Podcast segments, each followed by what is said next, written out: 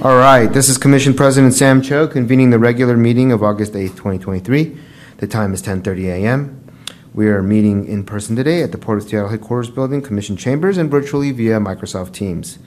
Present with me today are Commissioners Fellman, Hasegawa, and Mohammed, who are currently gathered in the executive session room awaiting the opening of the public meeting.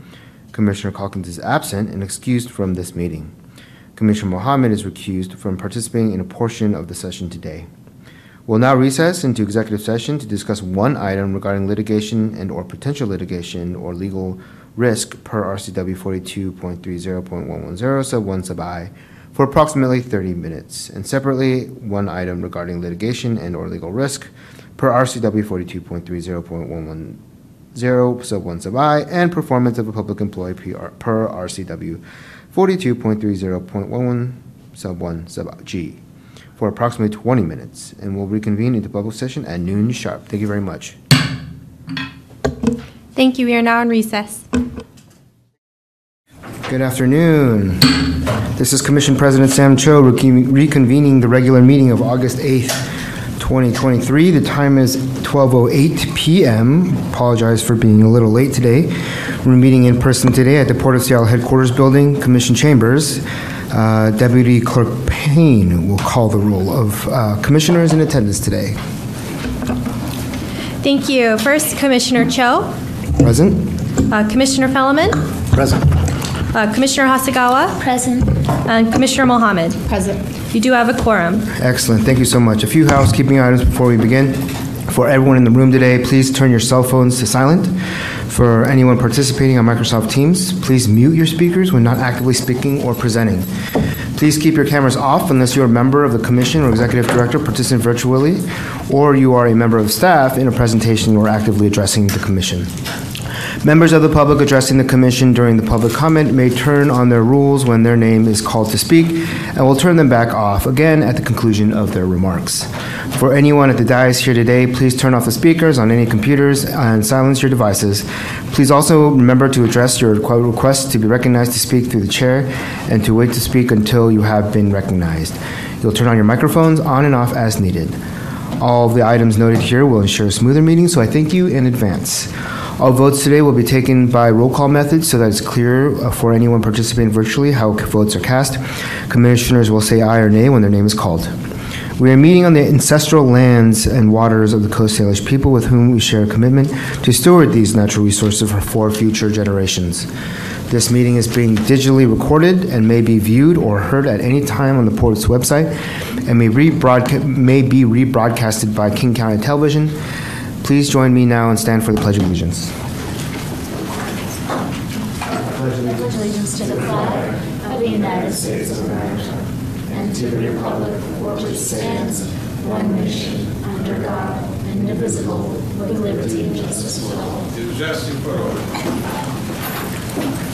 The first item of business today is approval of the agenda. As a reminder, if a commissioner wishes to comment for or against an item on the consent agenda, it is not necessary to pull the item. Rather, a commissioner may offer supporting or opposing comments once the motion to approve the consent agenda is on the floor and before the vote is taken. However, if a commissioner wants to make, uh, to ask questions of staff or wishes to have a dialogue on a consent agenda item, it is appropriate to request the item to be pulled for separate discussion. Are there any items to be pulled from the consent agenda or motions to rearrange the orders of the day? Yes, Commissioner Fellman? Please, I'd like to just ask a question about item E. 8E.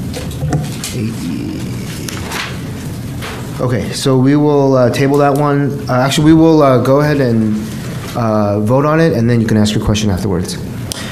Uh, I'll earmark that, I have a question on item 8C. okay?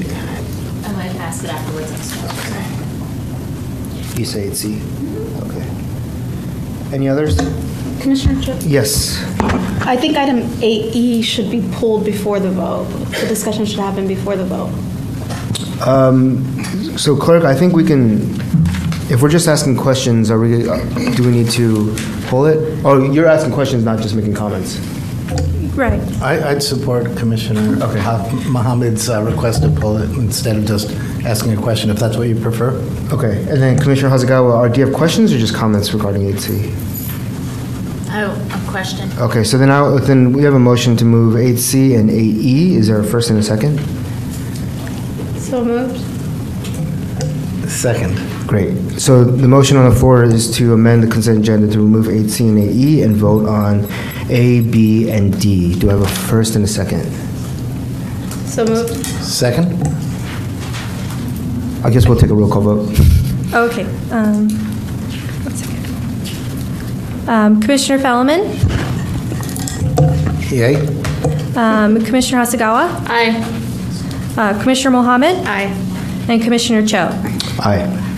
We have four ayes and zero nays. Great. So we have just approved 8A, 8B, and 8D on the consent agenda. We will now go to 8C and turn it over to Steve Metruck and uh, Tosh- since, uh, uh, Commissioner Toshiko Hasegawa for questions. But first, Steve, go ahead and introduce the item real quick.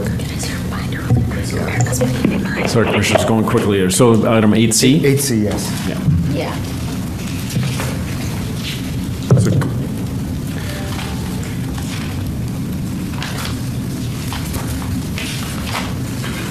No, literally, it- it- this is the, uh, the monthly notification of prior executive director delegation a- actions. And so I guess this is uh, a non-report for this month. I guess basically, uh, it- it's supposed to provide uh, uh, transparency for the delegation of res- of responsibility and authority uh, that are delegated to me under the action to do that, and there were no approvals that I approved for this month of uh, July. Right. Um, My only question on it was, uh, does it need to be on consent if there's nothing If on here nothing's to in the approve? and negative This could just report, be on it's a your negative executive director report. report. I take that, I, I take that, Commissioner, and we'll, we'll take a look at that. If there's nothing, then what are you voting on, We're not right? we're- They're there's no not action voting. required, So I think, right. I think, let- I'm going to make, I think we should remove it then. It's um, removed. It's, yeah, and do Yeah. that, yeah. And Yeah. and perhaps, yeah. Yeah, so no I don't implications for us. yeah. Is that correct? Correct. Yes, I think, is it okay? Okay. Yes, we can I just. tried asking before the meeting and nobody had I'm an sorry answer about for that, me, so here Commissioner. we No, I are. think that's clarified that. All right, yeah, thank so. you. All right, great. And then we'll move on to E. 8E.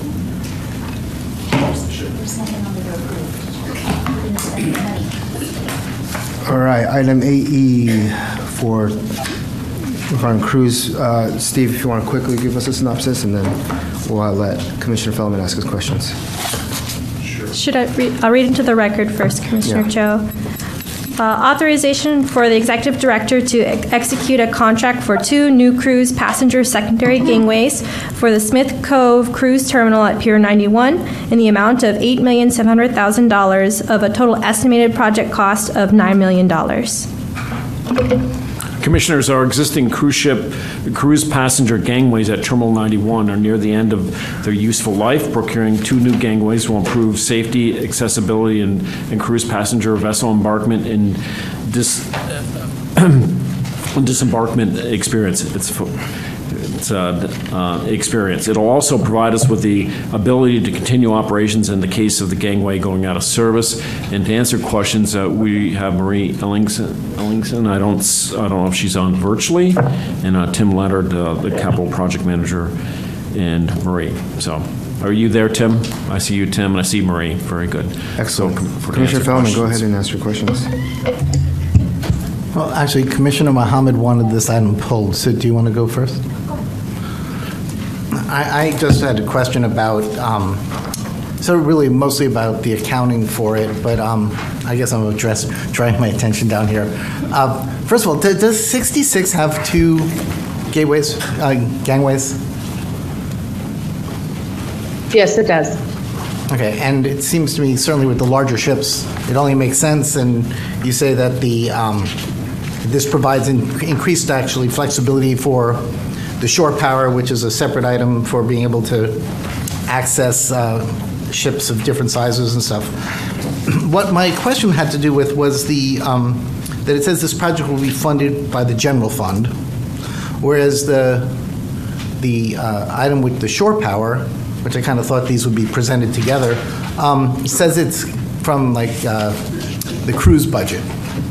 And, and this is just something I bring up all the time, in that just, you know, cruises are brightest light in the maritime budget. Um, But I, I, you know, those things that are associated with operations versus capital are kept apart. So when, when asked, when I keep on asking it, what is the net profitability of cruise at the end of the year, um, these sort of investments are not part of that calculation. It's a a lucrative revenue generator, but it costs money to make money. And so I just think that the net result should be presented as the nature of the cruise. Now, clearly, we have lease obligations to maintain our berths, fendering and things like that is part of that. Increasing the capacity to handle um, additional gangways, stuff like this, to me, would be seen as, uh, while important, potentially something we would share with the uh, cruise operator. Um, And if we're just going to absorb it, then I just am talking about how it would be accounted for.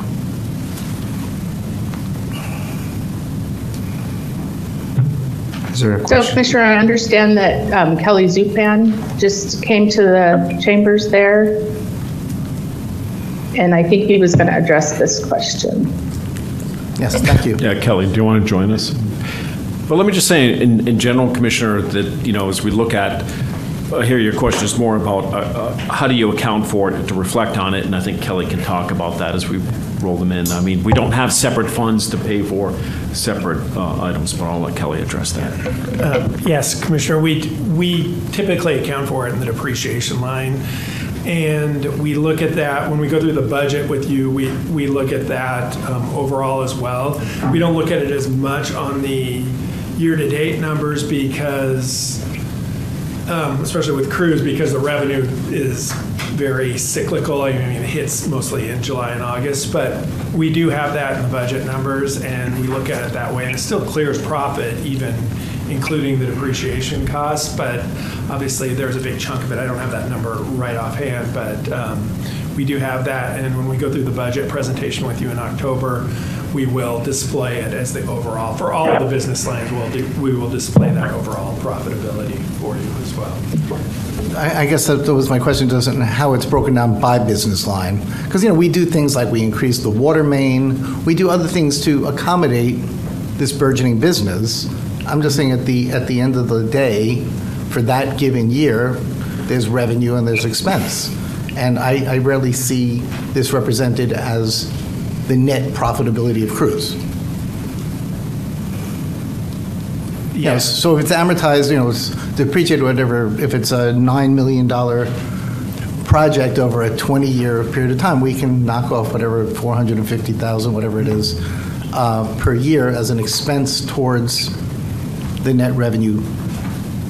Yeah, and, I mean, I, I guess I don't understand the question of when you want us to show this. We do do it, like I said, every year during the budget season. Um, We, we talk about. Yeah, let me jump in, Commissioner, we can actually do that kind of roll-up for, top- what I hear is not just on this one, but in general, right, of all those things, and As, what are as we, for each business line, Be- because, be- Yeah, you know, well- it's characterized differently for the shore power, you know, and so it says specifically for shore power, you know, cruise line business, and so, like, you know, at the end of the year, we said, oh, we had an additional $4 million or something from cruise to go into workforce development, which is a good thing, but to be able to say that came from cruise, that means that we understand what the expenses other expenses from cruise were, to know what the delta was that we, Yeah. re- because to me, we should be reinvesting cruise into cruise first, right? So those expenses should be covering, th- those revenues should be covering the maintenance and operation of cruise.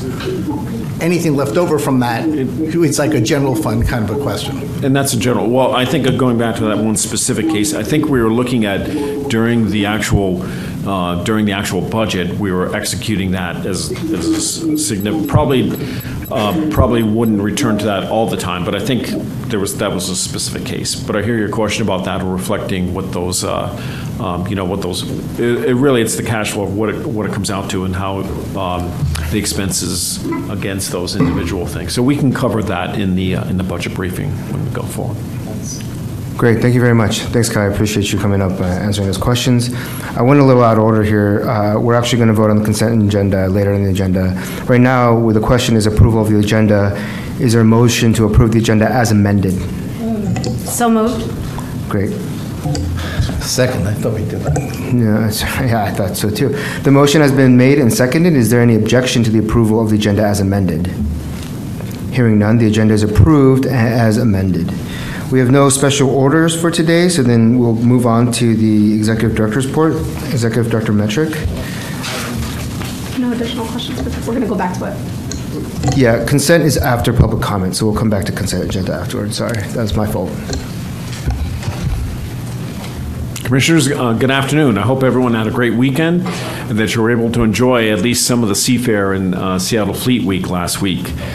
Uh, If you just give me a moment of privilege, I just want to reflect, because actually, this August 4th, last Friday, um, uh, was meaningful for me because it was 45 years ago on last Friday where I was on a vessel docked at Pier 70 um, 45 years ago last Friday on August 4th. So I was five years old, and uh, um, and I don't know how they got me in the Coast Guard then. But anyway, but was just looking back there, you know. But it just came full circle for me last Friday, looking at that when we had the archive of where ships were docked at that time, and reflecting back on that time only 45 years ago, and and coming full circle here, uh, as I've said before, an honor to be here at the Port of Seattle to do that. So, and just thanks for that. Uh, just a moment of reflection on that.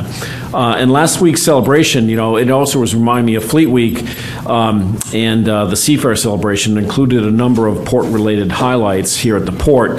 The parade of naval and Coast Guard vessels from the U.S. and Canada was enjoyed by hundreds from Pier 62 viewpoint, and included a U.S. Coast Guard search and rescue demonstration featuring a water uh, helicopter water rescue, which uh, I'm sure was much better than the Blue Angels. So let me just say that. But and then a, a naturalization ceremony for 21 citizenship uh, candidates at Pier 66, where Commissioner Cho provided some inspirational words, along with uh, Rear Admiral Fosse, the newly installed Coast Guard uh, District 13 commander.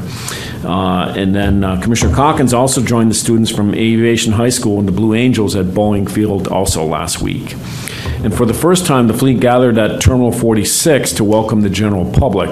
In fact, nearly 4,600 community members had the opportunity to meet sailors, tour the vessels, and also see exhibits, including the uh, ILWU, I believe, had an exhibit there along on, on 46, along with other um, programs. And my special thanks to the Northwest Seaport Alliance for their collaboration on this effort and to everyone on our team that worked to make these events happen. And as many of you know, uh, Commissioner Seattle is also in the midst of hosting the Asia Pacific Economic Cooperation Senior Officials and Ministerial Meetings.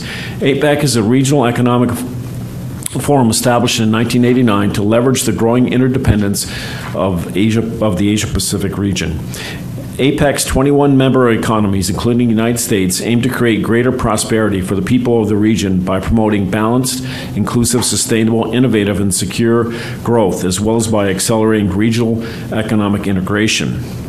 As the Trans Pacific Gateway for people and goods, the Port of Seattle is particularly attuned to the importance of these relationships, and so we're excited to be playing a major role in hosting this year's meetings. From facilitating international arrivals at SEA for visiting foreign dignitaries to speaking on panels to hosting major reception and events at Pier 69, we are deeply engaged in both the content and the logistics of making the ministerials a success. And a huge thank you to Karen Zog Black for her tireless uh, work in coordinating these activities at SEA, the comings and goings, and actually the events themselves on our behalf, and to the huge team of port employees and partners who are supporting her in these efforts. Finally, I want to mention that I was pleased to join Commissioner Cho, Commissioner Calkins, and Aviation Managing Director Lance Little last week at the Board of Directors meeting for Alaska Air Group, the parent company of Alaska Airlines and Horizon Airlines. We've had an opportunity to meet with the board in the past, which is an important opportunity for collaboration and coordination with, with Seattle's hometown airline. This year's meeting was particularly timely given that the Alaska Board has identified SEA modernization as one of their most important strategic corporate priorities. We are already collaborating with them on major capital projects like the North Main Terminal Modernization Project, also known as the SEA Gateway, and we have many shared priorities on topics like sustainability, safety, anti human trafficking, and workforce development. Commissioners Cho and Calkins also had the chance to highlight some of the major non aviation activities going on at the port.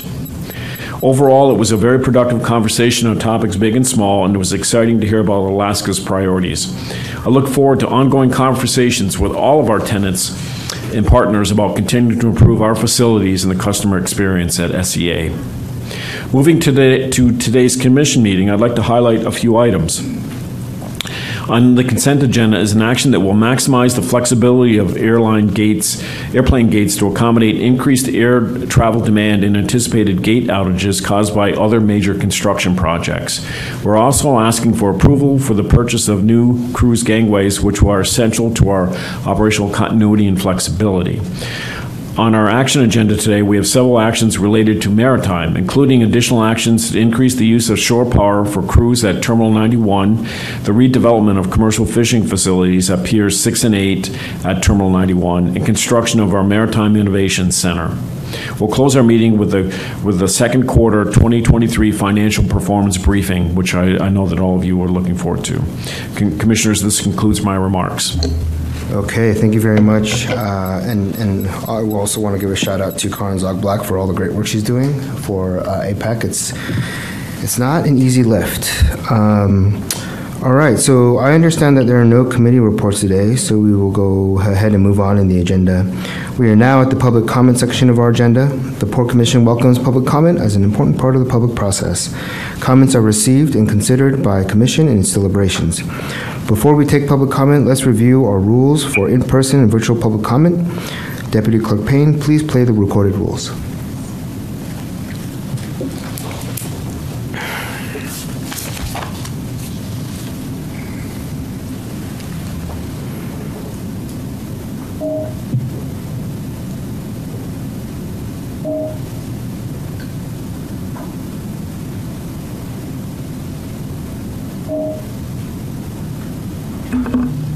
May need to reshare with sound, Mary Cruz.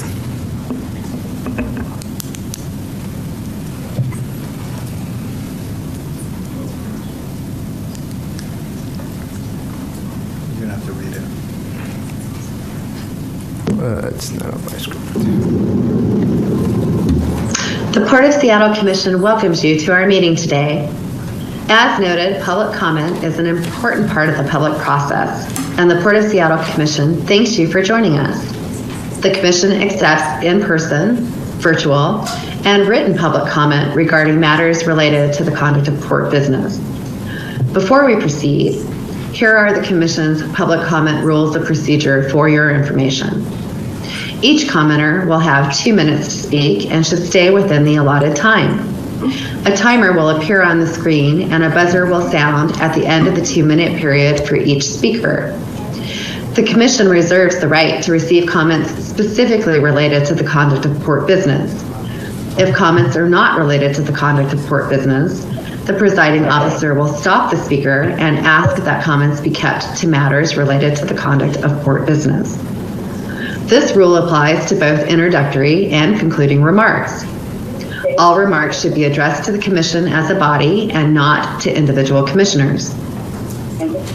Disruptions of commission public meetings are prohibited. Disruptions include, but are not limited to, the following. Refusal of a speaker to limit remarks to topics related to the conduct of port business. Threats and abusive or harassing behavior and language. Obscene language and gestures. Refusal of a speaker to comply with the allotted time set for the individual speaker's public comment.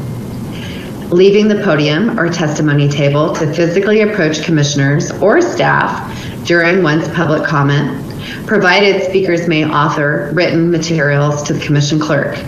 And any behavior that disrupts, disturbs, or otherwise impedes the meeting. Any disruption will result in a speaker's microphone being immediately shut off by the presiding officer, and a warning or loss of speaking privileges or removal from the meeting room may occur, as provided in the Commission's bylaws. Written materials provided to the clerk will be included in today's meeting record. The clerk has a list of those prepared to speak. We are taking comments from anyone who has signed up to speak virtually, as well as from anyone who has joined us today here in the meeting room. When your name is called, if you are joining virtually, please unmute yourself, then please repeat your name for the record and state your topic related to the conduct of port business. You may turn on your camera at this time. The two-minute timer will then begin. If you're on the Teams meeting and at the same time streaming the meeting on the website, Please mute the website stream to avoid feedback. When you have concluded your remarks, you may again turn off your camera and mute your speaker. If you are speaking from the meeting room, please come to the testimony table, repeat your name for the record, and state your topic related to the conduct of port business. Our public comment period will now commence. Thank you again for joining us today. All right, thank you, Ms. Clerk Hart. A reminder that even when she's not here, she's always with us. Um, We will start with our first in-person. I'm going to do my usual rotating between in-person and virtual comments. Our first in-person is Alex Zimmerman. Thank you. Please state your name and the topic related to poor conduct, and then we'll start the clock. Yes, thank you very much. Yeah, uh, my name is Alex Zimmerman. We'll start after you say your name Yeah. and state your My topic. name Alex Zimmerman, and I live in Bellevue for 35 years. I come today for a particular reason because I see chair uh, discriminate me and hate me because I'm a Jew, and he support Iranian Muslim candidate in Bellevue, what is my competitor. So this exactly what is happening, and I will be complaining about this to police. Alex, this is going to be your first warning. You're not allowed to make references to political campaigns or activities related to your campaign. This is a hate crime, and I will be co- complain to police now. This is exactly what is even delivered to you, because it's uh, too much what is Democrat mafia doing with somebody who go against her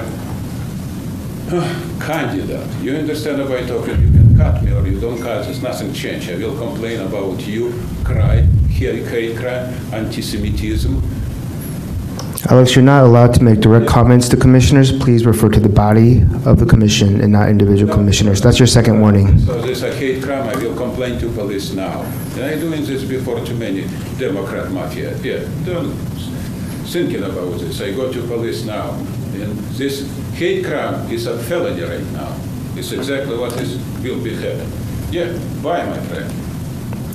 Thank you. Moving on in public comment, uh, we're going to go virtual. Uh, Rebecca Lavelle, are you with us?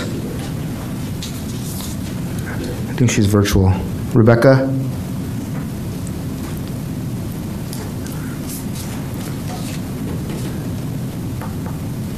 Okay, we'll move on to the, the next uh, virtual commentator and come back to Rebecca. Abigail Bel- Belknap? Abigail, can you hear me? Hmm. Hi there, yes, can you hear me okay? Oh, there you go. Yep. Hi, Abigail. Go ahead and restate your full name and the topic related to poor business, and we'll start the clock. Yes, my name is Abigail Belknap, and topic today, I'm just commenting on behalf of Copperworks Distilling Company located on the waterfront. I am the marketing manager for this company, and this is just a comment uh, in support of the, the cruise industry here in Seattle.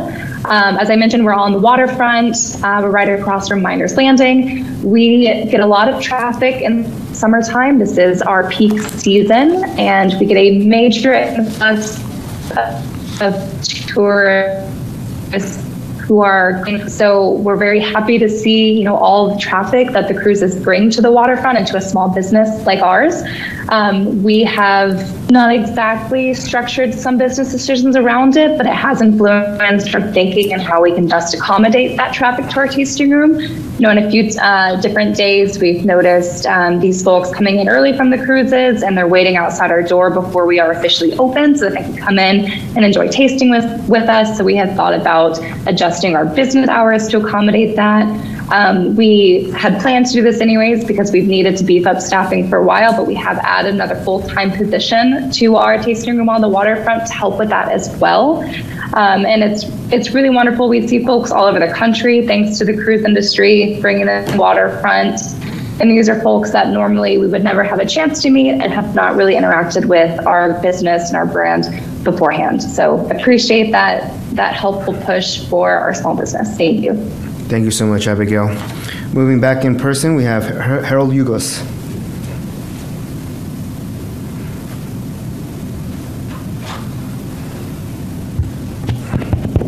Hello. My name is Harold Douglas. I'm president of ILW Local 19 here in the Port of Seattle. We represent the workers that work on the cruise ships and the container ships, grain ships, everything here. Um, I want to thank uh, Executive Director Metruck and the commissioners allow me to speak. Uh, speaking on behalf of the support for the cruise industry. It has been a very good job for our membership. Uh, We appreciate the uh, chance to work together with the different vendors, and that's why we're kind of excited about this new um, cold ironing that's going to come in place. Uh, Watts Electric, we look forward to working with them. Uh, Hopefully, we'll be able to get 100% compliance of plugging in every ship. We've had a history over the last 10, 12 years of being able to plug in. Hopefully, we can make that 100%, along with what's going on with the Seaport Alliance. We uh, greatly appreciate that. Also, on the second gangway, we know it's, it's vital to have that because as these ships get bigger and bigger, uh, sometimes we're moving off of 5,000 passengers on and off a vessel, and they turn these ships over within one shift. And uh, I know it's very important. 66 has been doing uh, the two gangway operation, and so we look forward to that. And uh, we also applaud the cruise ship industry and the port's directive to try to bring in uh, green initiatives. I think it's very important uh, because we're not only uh, uh, important to have jobs, we have to take care of the Puget Sound and Alaska, and we got to speak up for the other people who don't have a chance to. And so we want to represent everybody, and uh, just want to say thanks again. Um, We support the cruise industry, we support the green initiative, and we especially uh, support that we work together, the ILW, the port commissions, and all the vendors, and make sure this happens. Thank you very much. Excellent. Thank you so much, Harold, for those comments and uh, the commentary. We're moving back virtually to Joshua Berger. Joshua, you with us? Hi, good afternoon. You can hear me okay? I can hear you great. Please state your name and your topic. Go ahead. Yeah, Joshua Berger, your enthusiastic support of the uh, full authorization renovation of the Seattle Ship Supply Building.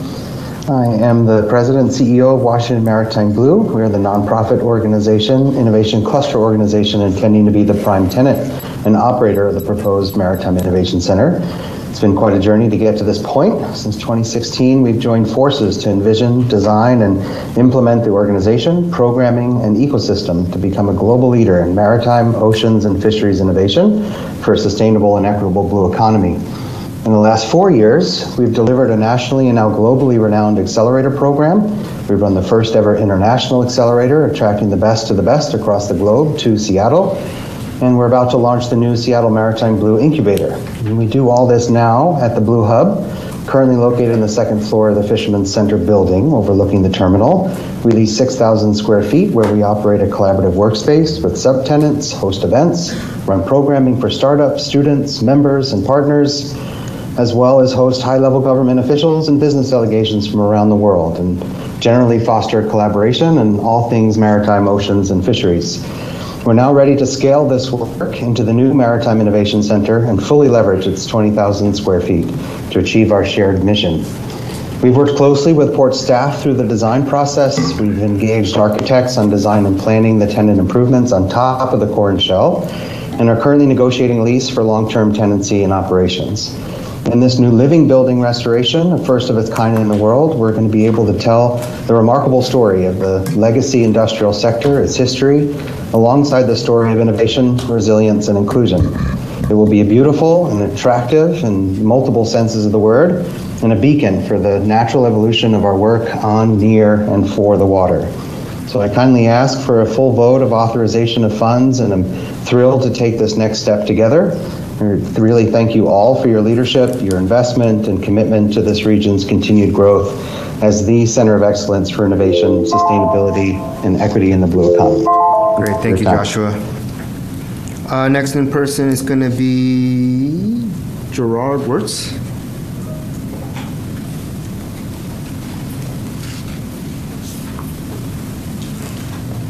Good to see you. If you could state your name and your topic, And we'll start- afternoon. My name is Gerard Wirtz, and the subject is economic impact of the cruise business along the waterfront. Is your mic on? I believe so. Is it on? Is the yellow light No, No, no, I'm asking if he has You can't hear me? It's from the other muted. No, I don't- I haven't touched this at all. There we go. Um, Bob Donegan was not able to be here personally today, and so he asked me to come. He's left a letter that I'll leave with the commission clerk uh, for each of you, and um, it really goes to the heart of, of um, what sort of benefit the cruise industry is providing for uh, Seattle businesses along the waterfront. The historic, the Seattle Historic Waterfront Association consists primarily of the businesses between Coleman Dock and Pier 70. And I know those businesses just as I know many of you do, and they're overwhelmingly local. Uh, there's a lot of family businesses. And uh, the message, you know, today is that we heard also from Abigail is the importance of the cruise business for, for these local merchants. Uh, more than half of the business of these companies comes in during the summer. Uh, You can talk to a lot of the managers in the restaurants and the hotels, and they can practically tell you how many ships are in port just based on how many people are here. And to echo something that Abigail said earlier, the, the, the cruise visitors to Seattle bring so much to our community. You know, they're, they're here maybe visiting family or friends who live here, maybe it's the first time they're in the city, and they have the opportunity to become ambassadors for us. So we really want to put our first best foot forward on the waterfront and uh, the cruise ship visitors, which uh, were absent during the pandemic. It's great to have them back. There's some numbers in the letter, um, but we hope to reach 2019 levels again in terms of number of visitors along the waterfront, approximately 6 million. So thank you. We, we thank you for your service and for your work to bring these people to Seattle, and we support uh, the continuation in a green and sustainable way. Thank you very much. Thank you very much. All right, and then um, Amy Sallin is next. Amy? Hey, Amy, can you uh, state your full name and your topic, and then we'll start the clock for you. Yes, I am Amy Sallin, Director of the Buerk Center for Entrepreneurship at the University of Washington, and I am speaking in support of the Maritime, Innova- Maritime Innovation Center project. Uh, I believe the center will provide the opportunity for the maritime industry and programs such as the Maritime Blue Innovation Accelerator, as Joshua mentioned, uh, to really leverage the entrepreneurial and business communities around the Pacific Northwest. Uh, in particular, it can be a base where anyone engaged with the space can leverage collaborations with the University of Washington, which is a key partner in translational innovation activities. Um, for example, the Foster School of Business and the Buerk Center for Entrepreneurship, colleges of engineering and the environment, Fisheries science, computer science, Clean Energy Institute, CoMotion, which is UW's technology licensing office, Earth Lab, just to name a few. Uh, with continued collaboration between the port and the UW, the Maritime Innovation Center can provide essential resources uh, to continue all of this entrepreneurial education, mentoring, networking for new business developing in the maritime technology sector, uh, co-working and a makerspace for maritime professionals to collaborate with student and faculty innovators. So as I stated in my letter support that you have, I strongly believe this facility will become a key driver to spur new technologies in the maritime industry and our region. Thank you. Thank you so much. Um, and then we have one last speaker. We'll circle back. Rebecca from GSP is on the line, and um, I see here she's right there. If you could state your name and the topic, and then we'll give you two minutes. Yes, thank you so much. Good afternoon. Rebecca Lovell, the Chief Operating Officer of Greater Seattle Partners. We are a nonprofit, public and private partnership dedicated to economic development and to a dynamic and resilient economy. And I am here today, again, like Amy and Josh before me, to enthusiastically offer support on behalf of GSP for the full authorization of funds to support the Maritime Innovation Center. Um, just a few comments on why this is such a meaningful investment for our region and our workforce. Uh, the convergence of fisheries, green economy, and technology is like none other around the world. And having personally led incubators and accelerators for the last 15 years, I can attest that there is nothing like the magic of in person collaboration when it comes to inspiring the next generation of our workforce and ensuring that innovation uh, continues to thrive and flourish here in our region. Um, everything from the accelerator, accelerator itself, which Josh has led and supported for a number of years, uh, to co working space. As Amy mentioned, there is something truly serendipitous uh, that happens when you have people working together and engineering serendipity in a, in a physical space like this uh, is a really smart investment for all of us as a region. Um, it, everything about this investment speaks to our values of inclusive workforce development, of a sustainable economy, everything, you know, from the building itself to the innovations that can happen within. Uh, we can't be more enthusiastic about voicing our support and urge this body to vote for full authorization of funds. Thank you for the opportunity. Thank you very much. Uh, I believe that concludes all of our public comments. Um, Clerk, could you please summarize any comments that may have been submitted or written to us, as well as a summary? Do you want to call if there's anyone else on the line or in the room? Sure. Is there anyone else on the line who wishes to speak or in the room who wishes to speak? All right, seeing none, clerk, go ahead.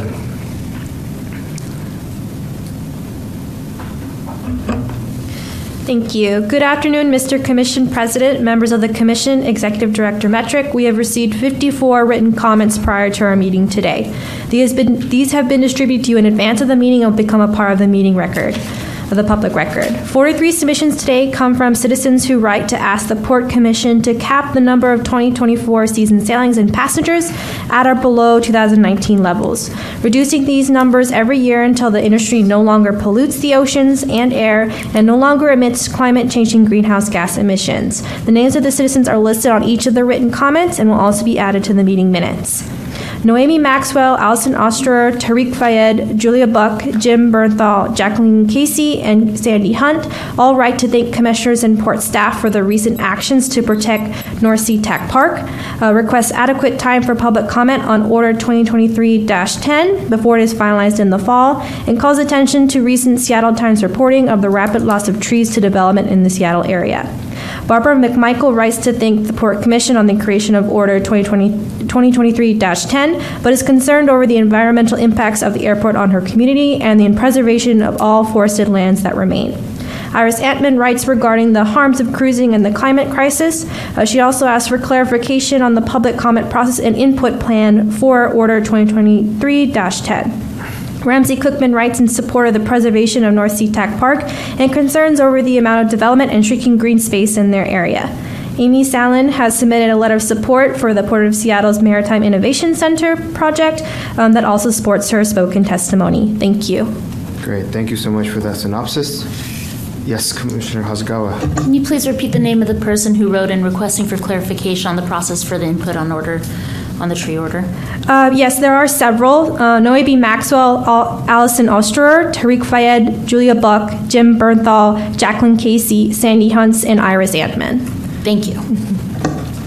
All right, thank you so much. Uh, um, Hearing no further public testimony, we'll move on to the consent agenda.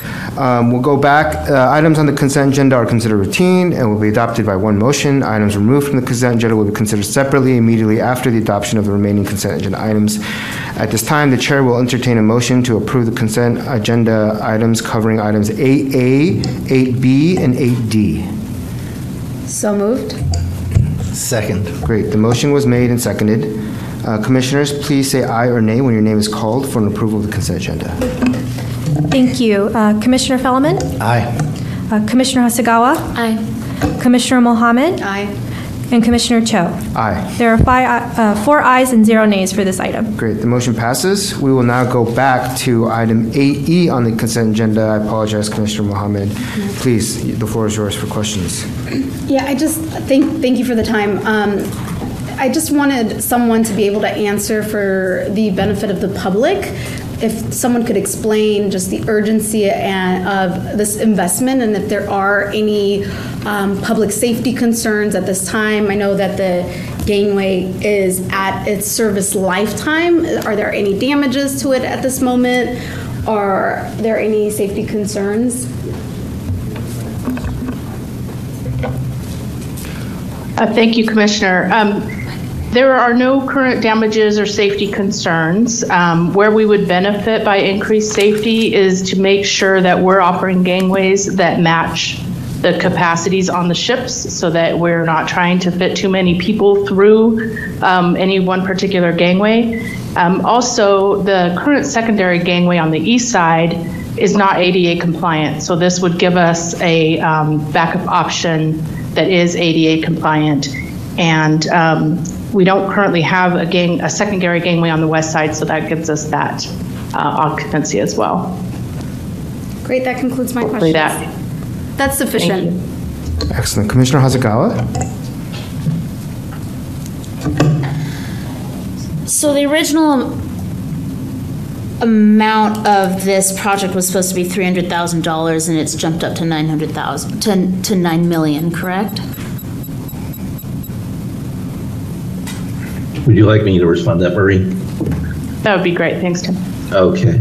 Uh, Commissioner, good afternoon. I'm Tim Leonard, Project Manager for this with Waterfront Project Management. We actually uh, have an initial $300,000 uh, budget that was authorized through the uh, cruise business group, essentially to enable us to start moving forward on the necessary uh, actions or activities on this uh, project, uh, such as we procured the services of a uh, technical consultant who has been working with port staff as well as Cruise Terminals of America and SSA, and we're in the process right now of determining the best option for the secondary gangways as, as well as the requirements that need to be included in the uh, request for proposal that we'll be advertising um, along with our uh, uh, contracts procurement office. So Okay, thank you. hopefully that answers your question. Thank you. And so we currently have the west gangway, the west gangway and the east gangway, and the east gangway has a secondary gangway which is at the end of service life. So this re- Correct. So this request is looking for first and foremost um, to be able to make improvements or to fully replace the existing secondary east gangway. Correct. And that's a Correct. maintenance We- level. Replace it. That's a maintenance level request. We are looking to procure two new secondary gangways, which will replace the existing single secondary gangway. Um, And this will enable us to, in addition to the primary gangways, which are not involved here, they're, they're in operation, we're going to have a new secondary gangway at the east berth, and then we will, this will enable us to have a secondary gangway at the west berth as well. Which would So be brand essentially, new. two new secondary gangways to replace an existing single secondary gangway. Okay, so it's not just, I mean, replacing what, I'm looking at the alternatives that, um, that you presented to us. Alternative one, do nothing. Alternative two, do something but later. Alternative three, procure two new cruise passenger secondary gateways. And I'm wondering, um, what the thought was or the process was behind, um, you know, potentially an alternative four where you act on repla- replacing the dilapidated or end-of-life secondary east gangway, um, and then um, immediately, and then at a later date, add the additional capacity at the west gangway. What's the time urgency associated with doing both now? So so actually, um, as I understand it, there were two secondary gangways at one point in operation. Um, One is no longer in service due to um, maintenance issues. And actually, the existing secondary gangway at the east berth is comprised of parts from that gangway as well as others. And in fact, it has been assembled based on parts from multiple gangways. So the, the need is really two secondary gangways. This has existed and it's, uh, it needs to be addressed at both berths. So to just replace the existing east berth secondary gangway would only address a part of the problem. It's really the need is for a secondary gangway in addition to a primary gangway at both berths. I'm, I'm, I'm, I, I still feel like I don't have clarity on what, like, this, I understand needing to accommodate capacity because demand has been at at an all-time high, but uh, are there safety issues associated with needing additional, with meeting the capacity needs? And then, like, what are the implications for the workforce conditions associated with that as well? So, so the safety aspect would be from the standpoint of meeting or being compliant with ADA requirements. Um, As has been stated, the trend in the cruise industry, as you're well aware, I'm sure, is that the vessels are getting larger. So the need for a greater vertical range as well as horizontal range to meet, to connect with the necessary or the actual ships uh, that are berthing at those or the, at the two berths um, is increasing. So right now, that secondary berth that's in operation, um, or I'm sorry, secondary gangway on the east berth that's in operation is not ADA compliant. So if the primary gangway were to go down and we are utilizing the secondary gangway as a backup, an emergency backup, we're limited in, in meeting ADA compliance. So we're looking to achieve full ADA compliance between the primary and the secondary gangways, as well as meet the, the growing capacity needs and the mobility needs. The secondary gangway that's currently in place needs to be assembled and disassembled when it's utilized, and the mobility of the, you know, the footprint it's taking up on the apron and the ability to move that around on the apron to accommodate other needs in conjunction with operations is very limited. So I guess you could say from a safety standpoint also, in providing the most efficient operations on the apron uh, is another thing that we're looking to achieve as part of these new uh, gangways that we're looking to procure. And then in our briefing here, it says that adding a secondary gangway ha- uh, on the west side would create additional flexibility for shore power connections. How does that work? Correct. So the, as will be presented as part of that action item, the new shore power equipment is more mobile. These new gangways will be more mobile to, in order to work in, in conjunction with that new shore power agreement, or um, equipment, excuse me, as far as the operations on the, on the apron. So again, the, the existing gangway, the secondary gangway I have is stationary.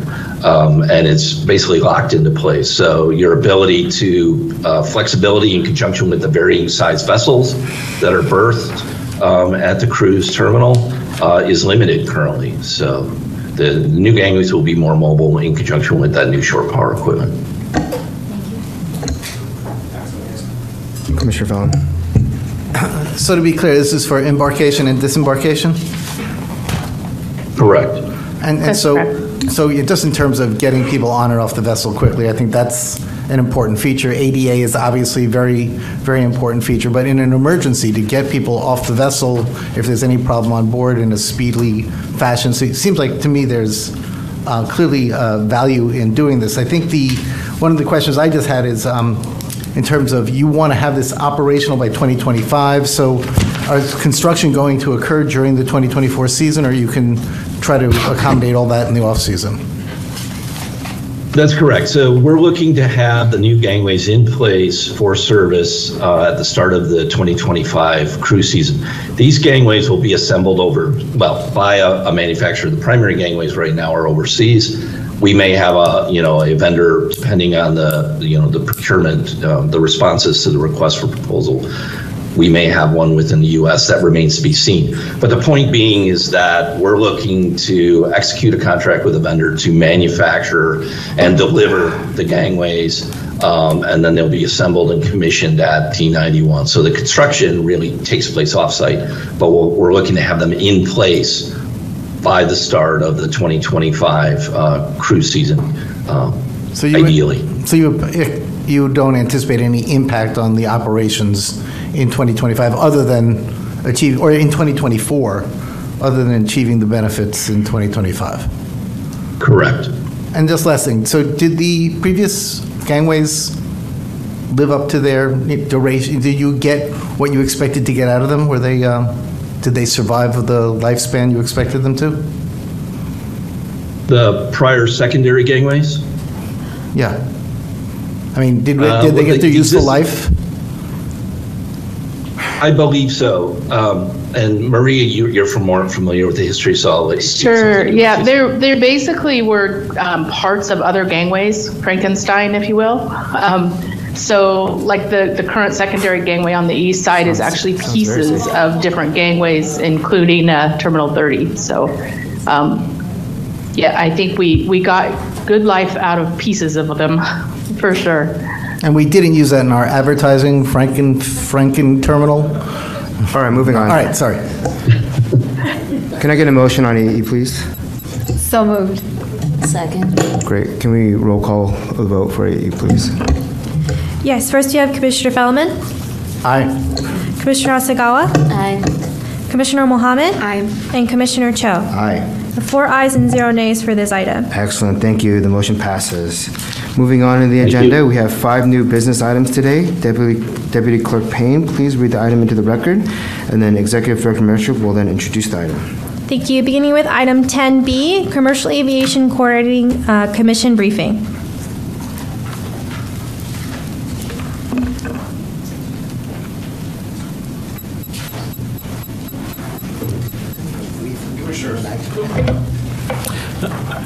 Commissioners, the Commercial Aviation Coordinating Commission, the CACC, was created by the state legislature in 2019, has been tasked with recommending a single preferred location for a new commercial service airport by June 15th, 2023. The Port of Seattle served on the uh, I don't know if we're calling it SEAC or is it, what's it? It's CAC, the CAC. CAC. Affectionately known I'm as sure CAC, don't know. yes. CAC. Uh, Served on the CAC in a technical advisory uh, committee. In 2023, the state legislature voted to shift the CAC to a new commercial aviation work group. However, the CAC's final report to the state legislature contains valuable information about the future of regional airport capacity that has significant bearing on our plans at Seattle-Tacoma International Airport as, as we develop our own infrastructure. Today's presentation will summarize the history, process, findings, and next step from the CAC's final report. And our presenters are Arif Ghouse, Aviation Chief Operating Officer, and Warren Hendrickson, Chair, Commercial Aviation Coordinating Commission, the CAC. So I'll turn it over to Arif first. Thank you, Commissioners and Executive Director. As stated, and for the record, I'm Arif Ghouse, Chief Operating Officer at SeaTac Airport, and I'm pleased to be here today to introduce today's topic, the Commercial Aviation Coordinating Commission, and as just stated, affectionately known as CAC, and that's how I'll refer to it for the rest of the, my comments. And, uh, and our speaker, CAC Chair Warren Hendrickson. Uh, I had a pleasure to personally serve on the CAC, and I want to start publicly st- start by publicly thanking Warren for his steady, thoughtful, and dedicated leadership on his very challenging and controversial process. As you probably saw in the news over the past year, this has often felt like a thankless job, and there was significant community resistance to some of CAC's findings. Uh, we were very fortunate to have someone of Warren's background on the CAC. To name a few of his accomplishments, uh, he was an instructor pilot in the U.S. Air Force, a commercial air transport pilot, and starting from the smallest to the largest, rated on the 737, the 757, the 767, the 777, and the iconic 747. Uh, he was also the Boeing, uh, fleet manager for the Boeing 747, uh, executive director for WAMA, which is a Washington Airports Management Association, and had, has had roles at two Washington ports, Bremerton and Olympia, currently serving as acting director of operations for Olympia Regional Airport. To state the obvious, the work of the CAC is linked to the future of our airport, SeaTac. We know that we cannot accommodate all future projected passenger demand through our facility, and that is why the Port Commission several years ago formally endorsed the state process for identifying additional regional airport capacity. While we are doing our best to build out SCA, investing currently 4.6 billion that was approved by the commission uh, you know on an annual basis as we go through the financial uh, approval process for conducting uh, to improve our infrastructure and conducting an environmental review for future enhancements However, we do rely on the state and others to figure out how to address the future of our region's transportation system, whether it be expansion of existing regional airports or a brand new airport in Washington state, or high speed rail, urban air mobility, or a combination of all of them. The state legislators sunset the CAC this year, but their findings are still important to hear as we think about our own future plans and our engagement with other regional stakeholders. And so I look forward to hearing Warren's remarks, and I know he will be pleased to answer any questions that you have about the CAC's process, findings, and suggested next steps. So with that, let me turn things over to Warren to go through his slides. Thank you. Thank you. Good afternoon, Commissioners. Good afternoon, Executive Director Metruck and Arif. Thank you for that kind introduction. Um, There was a lot of words to explain that uh, apparently I can't hold a job over, over the length of my career. So I've had a, a, a great number of aviation adventures, and I'm thrilled to be here. Uh, my role with the uh, Port of Olympia uh, and serving both as airport senior manager and acting director of operations has no connection at all to the CAC, to the Commercial Aviation Coordinating Commission. I came to the CAC as, as a commission member, non-voting member, as a result of my role and appointed delegate as the Washington State Aviation Alliance representative to the CAC. That is an organization of all the general aviation organizations in the state uh, dedicated to legislative ad- advocacy on behalf of general aviation. So that's how I came to join uh, the CAC from there. It has been a very interesting, challenging, rewarding process over the past four years. I will say that if anybody thought this would be a great way to get your 15 minutes of fame, I would not recommend it. So, uh, in any case, let me tell you a little bit of the story about where we've been, where we are, and where we need to go uh, from the position of commercial aviation capacity in, in the future. Next slide, please. So, our background we've been at this for over four years, identified by the state legislature and created at that time in 2019. We stood up, we thought it was going to be a two year effort, and it was extended to twice that duration uh, as a result of the pandemic. Uh, that turned out to be a blessing and a curse all at the same time, but uh, it also provided us additional time to go ahead and deliberate and make some recommendations. The goal, as was amended uh, over time as a result of the pandemic, was to identify a single preferred location for a new commercial aviation facility, whether that be a new airport or using an existing airport, by June 15th of this year. The membership was comprised of 27 total members, 15 voting, and 12 non voting. It would be the 15 voting members by a 60% majority that would then make the final recommendation uh, in each place.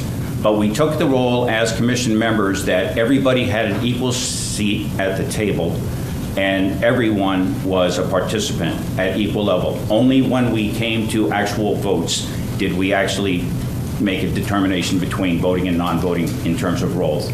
I will have to say it was incredible to have a seat at the table with this group of 27. They were the right people for the right task, critical thinkers, statewide representatives, industry, government, airport, aviation, strong thinkers, community advocates. And WSDOT Aviation did an absolutely superlative role with minimal resources in providing administrative support. Next slide. So the process was to provide recommendations to solve the shortage of capacity, not in terms of just commercial air passenger service, but also air cargo and general aviation. There were three phase deadlines January 22, October 22, and then June of this year. The funding made available to the CAC was limited to public outreach and administrative purposes only. That's an important point. We had no specific funding for research and analysis, and that was uh, a, significant constraint placed upon the Commission's work that we had to be creative to work around. Next slide. The recommendations also included a couple of re- uh, restrictions that were placed by the original legislation on the CAC's work. First, recommendations could not include those located in a county with a population of 2 million or more. There's only one county in the state with a population that high, that would be King County. Options also for a new commercial aviation facility could not include siting on a facility of a military installation that would either be incompatible or affect its ability to carry out its mission requirements. Next slide. Essentially, that meant we could not touch King County, we could not touch JBLM. Initially, there was conversation about is there a role that JBLM could play by commission members in terms of a joint use civil military field? There are examples of that elsewhere in the country. Charleston, South Carolina, probably the most notable example. There are others. But the end result was we quickly realized that we could not even venture into that conversation based upon the way the legislation was written. Next slide. We have not embarked on this journey just recently. There's a long history. Going back to 1992, the flight plan study came out with three recommendations. The first recommendation was build a third runway at SeaTac. Check. We've done that. The second recommendation was to initial, uh, initiate commercial service at Paine Field. Check. We've done that. And the third recommendation was to construct a new airport in, in South Puget Sound. And here we are 31 years later. And we are still at the table discussing the need to address aviation capacity.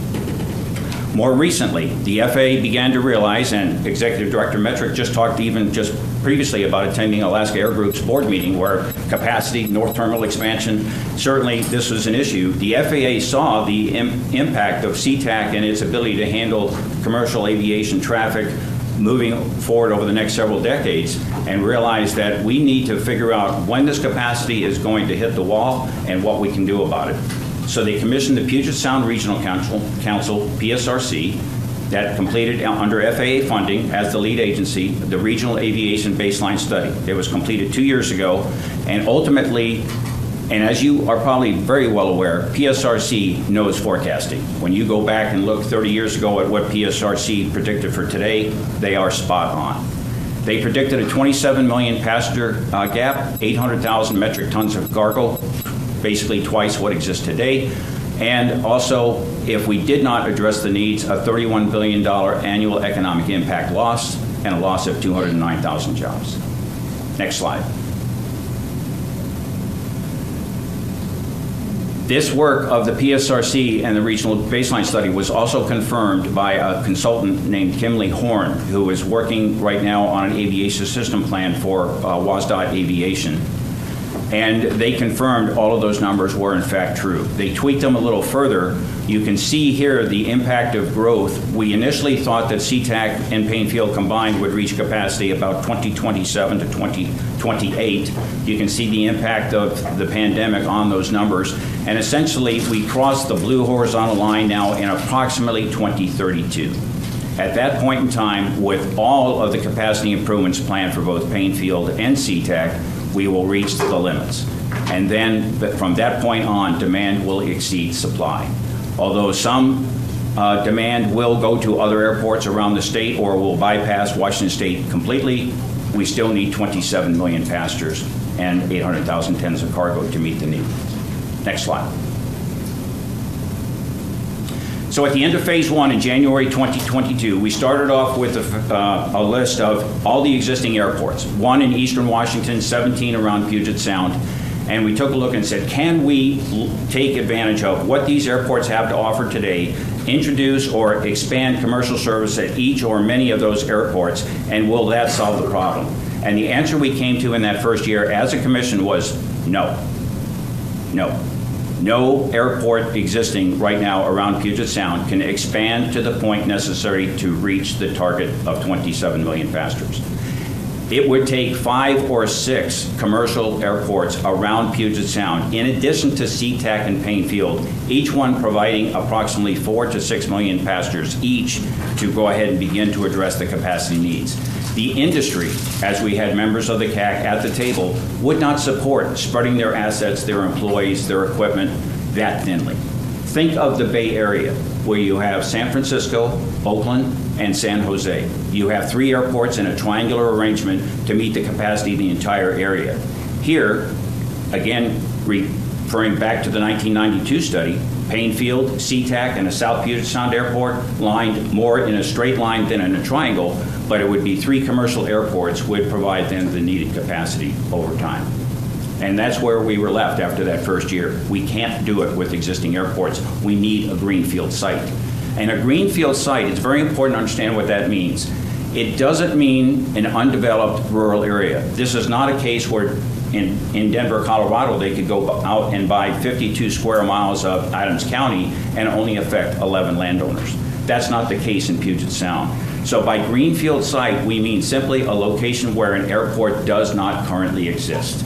And we know and identify that, yes, these sites will in fact be home for businesses, rural communities, residents, churches, schools, and it will have an impact. There is no question that it will. But Greenfield site was specifically that, it is not an existing airport. The CAC was not funded for the technical analysis to go there. And that's where WSDOT Aviation, and I- again, I have to give in particular credit to senior aviation planner at the time, Rob Hodgman, for coming up with the concept on how do we get the research and analysis that we need to go ahead and identify that, given we weren't funded for that purpose by the legislature. So every five to seven years, the state does an aviation system plan. This is funded by the FAA, and basically, it's a clean sheet design where it's like, where are we? What do we have in the state for aviation? What do we need based upon the forecast, and how do we get there? So it was time to replenish that existing aviation system plan. And so they hired Kimley Horn as the consultants to do it, to do it, and the FAA backed it with funding, and we front-loaded with FAA approval to go ahead and study greenfield sites up and down Puget Sound that would help then fund and feed the data that the CAC needed. Tremendously creative without spending a dime of CAC money or legislature appropriation to provide us the analysis that we needed. Next slide. So the aviation system plan, must be noted, was not bound by the same legislative restrictions on King County and military installations that the CAC was.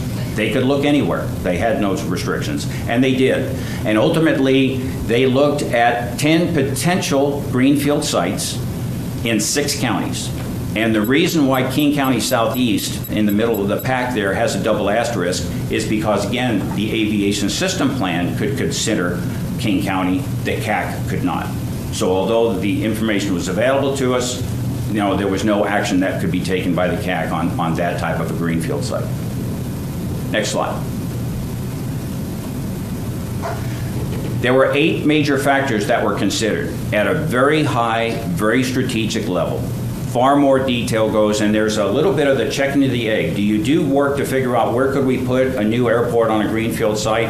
Or do you put a place on the ground to say, well, let's investigate that? And there's no right or wrong approach.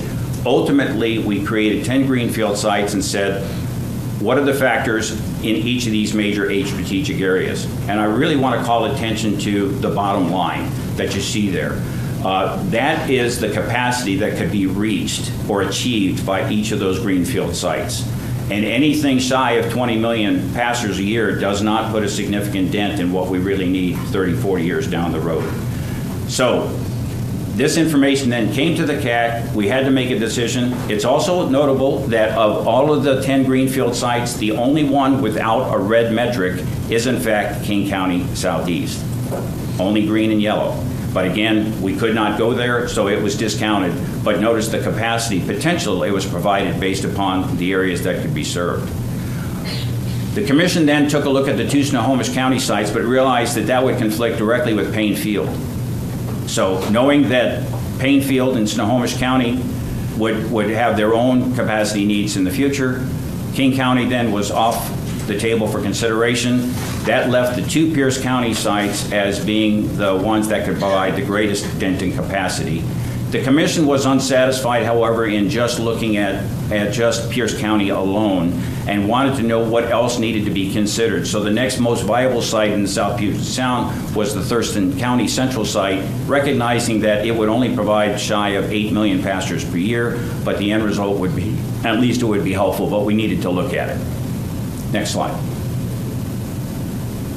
So come this past October, we had to look at exactly where these sites are. So these are the two thir- uh, Pierce County sites here. One is south of Graham on the left. The one on the right is south of JBLM, uh, does not overlap JBLM property. Next slide. The Thurston County uh, central site is south of the Lacey urban growth area, does overlie a portion of JBLM. The Thurston County south site, uh, a little further to the southwest, was not considered. So those were the three greenfield sites that had the attention of the commission. Next slide. I was curious about exactly how much of an overlap there was, JBLM, so this is, uh, this is my drawing and any ac- inaccuracies are mine. But that is a six-mile diameter circle that, that, uh, over, that duplicates the Thurston County Central Site on top of the Thurston County Comprehensive Land Use Plan. And you can see where it touches the Lacey Urban Growth Area to the north, and uh, about one-third of the bottom part of that circle does in fact directly overlie JBLM. So that would mean that that portion of that circle could not be considered by the CAC, but a portion of it could, and that's why it remained in consideration. Next slide. So the end result was, with the data that came to us last October, the voting members of the commission made two recommendations in our phase two recommendation. The first one was to add capacity to Paine Field according to its airport master plan. And I believe, commissioners, you're familiar that an airport master plan is something that is required by the FAA to sponsor and, and, uh, and create future development. It has an outlook for 10 years, or a, a near-term forecast for 10 years and an outlook out to 20. So add capacity to Paine Field as, as it could according to its own master plan, but then continue to develop a greenfield site, a 3,100 acre, two runway configuration at one of three potential greenfield sites in Pierce or Thurston counties. And then take a little bit deeper dive in terms of airspace, structure, infrastructure, roads, and to see what we could do. Next slide. This is where it got interesting. So this past October, up until then, was the public, were local governments aware of the CAC? Probably in general terms. But as is no surprise, once you put three six-mile circles on the ground, you get everyone's attention. And the CAC did. Not a single local government, whether that be city, county, or port, nor any of four sovereign tribal nations was willing to support the Thurston and Pierce County Greenfield site airport locations. None. None. Universally widespread public opposition. Admittedly, knowing transportation and infrastructure limitations, they were not on the I 5 corridor. They had no direct road support that was viable, no real major infrastructure in terms of wastewater, electrical generation power, stormwater capability, and then you add on top of that the environmental concerns. The Pierce County sites and the Thurston County site, all three directly affect the Nisqually River watershed, sacred grounds to the Nisqually Indian tribe. The Thurston County site also sits on top of the Thurston County aquifer. So you add all of that, and you realize that this is a tough sell. And realizing that with the ability not to go to King County, not to affect JBLM, uh, taking a look at these, we literally, as a commission, ran into a brick wall. Next slide. There was, however, some good news. The city of Yakima saw the efforts of the CAC. They were aware of it. They saw the needs for capacity, and they voted as a formal council and mayor, polled the city, got a 75 to 80 percent positive return rate, and said, "We'll take it. Come here." And which is incredible. We had one government in the state of Washington that said, "We want it, bring it, and we'll figure it out." As is no surprise, when you look at the number of passengers and the location of Yakima, when you break down the numbers, it meant that, great, we could go to Yakima, they would build the airport. Now we had to figure out a way of getting 55,000 passengers a day from Puget Sound to Yakima. How do we do that? As an example, rail, well, possibly. The highest, most dense corridor for rail in the country is the Acela train by Amtrak from Boston to New York to Philadelphia to Washington, D.C. In the three years prior to the pandemic, its average daily capacity was 9,700. We're talking 55,000 people a day to and from Yakima, from all corners of the state. How do we do that? There were three consistent uh, responses from the public. Build to meet capacity in an environmentally sustainable way. Absolutely. When the commission started its work, we had four fundamental principles when we first met and said, this is how we're going to do our job. The first one was is economic feasibility, and two, public benefit. Third was environmental sustainability, and the fourth was social justice. And I will have to say the commission, in every deliberation, every comment, every discussion, adhered to those principles on a daily basis. Uh, If, that was, that was one of the more rewarding parts of the work that we did. The public also said expand existing airports. Well, the commission had already been down that road and, and realized that that was, we, we get why people would say that, but we came to the conclusion that that was not achievable. And maximize travel by rail.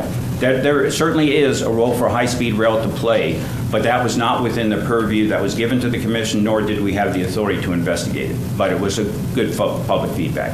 Admittedly, there's no question that high-speed rail, and we've seen this in Europe, where uh, destinations of a certain distance now are obligated to go by rail rather than by air. So there is that capability if you build the system, uh, but what the expense and if you build it, will they come? The capacity of the Acela train and Amtrak is no question higher than 9,700 a day, but the tickets are not affordable and people will drive rather than take rail. So at what point does that break even? Something to be considered in the future, but certainly when we're talking about a major airport that will serve the domestic U.S., not international for this new capacity, is at some point in time, air does become far more efficient than rail. And so exactly where that line is, how that gets addressed, but certainly something, a data block, a check mark for future study. And lastly, the public outreach challenge. From the day that we started business, WSDOT Aviation created a distribution and a website uh, for the CAC. And we had, at the end, 920 people had signed up for direct distribution right from the source on everything that we did. Within three weeks of putting the Greenfield sites on the ground, Facebook group started up that in three weeks had 4,200 members. How do we compete and, and get the word to people in a social media environment effectively? And that was definitely a challenge. I'll come back to that in a, in a few slides. Next slide, please. One of the things that we need to be aware of is that no action does not mean no implications. And I know I'm not telling you anything that you don't already know, commissioners. Uh, certainly, SeaTac will hit its capacity. What will be the impact of that? Mostly, it's going to be loss of service. And when you think about that, how, how does that play out? Well, when you have limited number of slots and arrivals and departures at SeaTac, the airlines are going to be forced to use bigger airplanes. That means the sm- use of smaller aircraft to thinner routes and lower gauge equipment to other destinations that don't have the traffic will be lost. So you'll, you need the big jets and people that want to go somewhere, whether it be the East Coast or to Orlando or Florida or any number of cities around the country, they'll have to connect. They'll have to go through Salt Lake or LA or Atlanta or Dallas or Chicago or Minneapolis. That's what they'll have to do because you can't afford a larger number of smaller airplanes to thinner routes when you have the capacity and demand. They'll have to go somewhere else, and that means more connections and loss of nonstop service. Needless to say, higher prices, airfield restrictions, slot bidding among the airlines, uh, you name it. Increased pressure then also on small commercial service airports. It might price a normal family out of the market, where they might have to go to Portland or to Tri-Cities or to Spokane to take their family on vacation. Next slide. Here's the public engagement metrics. Could we have done a better job? Absolutely. I am convinced, however, we did the best we could with the budget that we had and the consultant team that we had. And these bullets over these two slides tell the numbers. And they're available in your packet. You can come back to them. But tens of thousands of interactions with the public. Uh, I personally hosted the five virtual drop-in sessions. It was like ask any question, anytime, any boundaries, and we had over 400 people in those five sessions. I only wish that we had more time to answer everybody's questions. But all we could do was do the best we can. I will give the public credit. They were respectful, they were kind, they were demanding, but they wanted straight answers and straight talk. And, and rightly so, rightly so. So that was difficult, challenging, but it was an absolute pleasure to engage and to try to tell the story so that we were all on the same page going forward. Next slide. More metrics that we have right here, so you can see the numbers that we've done here. Okay, next slide. So, on top of all this, given the public feedback, uh, Arif already spoke to a little bit about the uh, engrossed substitute House Bill 1791. The legislature realized we may need to reset this and, and take out the CAC and then replace it with another group. So that was the intention to go ahead and do that. Uh, repeal the statute. So as a result, the CAC, we had to take a, a seat back because, well, we see what the legislative intent was. We shouldn't have a meeting and make a recommendation when we may be abolished, and we didn't know what the governor would do. So, next slide. The bill passed. Unfortunately, the governor decided to veto most of the bill, four significant sections. Basically, one of the key ones was that he, he vetoed the section that would have abolished the CAC. And that meant that we were back in business and we still had a statutory requirement to go ahead and make a recommendation. Next slide. So we joined that meeting in June 9th, six days before the deadline. And ultimately, we had to figure out how we were going to address what we had learned and what we were going to do. And given the time available, we created a survey to go ahead and hopefully point the commission in the right direction. I will go through these next few slides very quickly uh, because, again, they're in your packet. And uh, let's take them one at a time for the high level overview of the results that came from the commission. Next slide. So, can we use an existing airport? Do we need a greenfield site? Clearly, greenfield site, the commission was unanimous about that fact for the last two to three years of our operation. Next slide. Should we go to Paine Field or a greenfield site? We need a greenfield site. Paine Field will help, but it's not the answer. Next slide. Which greenfield site do you prefer? Recognizing the feedback, the community, the lack of government support, the end result was we need a greenfield site. We don't know where it is. Next slide. Should Yakima be selected? I mean, they raised their hand. The answer was no, that we recognize the challenges of getting the people there, but we do appreciate their participation. Next slide. Do you believe it is possible to have a new primary commercial facility complete by 2040? Split. It takes forever to build an airport. It takes forever to build an airport. Denver from 83 to opened in 95, 12 years. And that was with, you know, a, a, you know, a good start. We don't have that here yet. Next slide. And then what other important items need to be considered? Identify an airport sponsor, as you are. Port of Seattle is the sponsor for Port of Seattle, uh, SeaTac International Airport. That means the airport owner. So we have to find funding, we have to write a master plan, we have to find the infrastructure, we need indus- industry commitments that they're going to operate from the new site. Next slide. Would you prefer a no action alternative? No, because then we would forever throttle the economic impact of Washington State, locally and nationally. Next slide.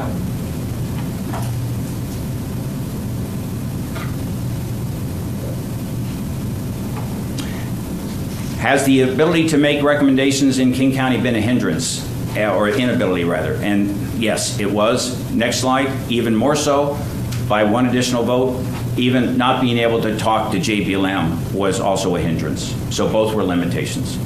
Next slide. So ultimately, next slide, what were we to do? We needed to consider all of this the feedback, the lack of local government support, lack of Indian sovereign nation support, the legislative intent. The governor's veto comment said, you guys need to go ahead and work on existing airports, uh, as was part of his veto message. The survey responses, our statutory responsibility is we were told that we, by law, have to make a recommendation. Next slide. So the end result was is we looked at what we needed to do, what the legislature asked us to do. Next slide. And ultimately, what the legis- uh, what the commission elected to do is we don't have enough data or support or funding to really say one location on the ground. State legislature, here is the result, our survey results. And we presented that as a body of knowledge to the legislature to say, here is where we've been and what we need to go forward. And briefly, I'll finish up with, next slide. So the next steps, here's where we are. The CACA officially sunsetted, and I was put out of the chair job. Yay for me, uh, effective June 30th. Uh, the COG legally established on July 23rd. Recruiting of the members will be on a schedule to be determined. Governor Inslee has indicated he will appoint this new body. I will offer the new work group with the transition. But these next few questions are really the key on what I want to leave with you today. Next slide. The next steps for all of us. Who will lead this effort? We have an interstate highway system because of President Eisenhower. We put a man on the moon in eight years because of President Kennedy. Denver Airport was built in 12 years because of Governor Ray Romer and uh, Mayor Federico Pe- Pena at the time. Governor Romer was quoted as saying, This decision on the airport will be the most important economic decision this state will make in 20 years. I would say, in retrospect, probably the most important decision in 50 years when you look at what Denver is today. 215 destinations from Denver, fourth largest airport in the country. So, but what does that mean now going forward for the rest of us? Next slide. We've got to expand the team, and we have to ask ourselves some hard questions. Do we agree we have a problem? Is commercial aviation capacity limitations a problem for us, for this state, for this economy? If we agree, if we don't agree, then we're done and we can't move forward. But we have to agree as a group of all governments, federal, state, and local, ports, sovereign nations, the public, the communities. Next slide. If we agree there is a problem, is it worth solving? It's going to cost. There will be impacts, no question. If we can't agree it's worth solving, then we take the no action alternative.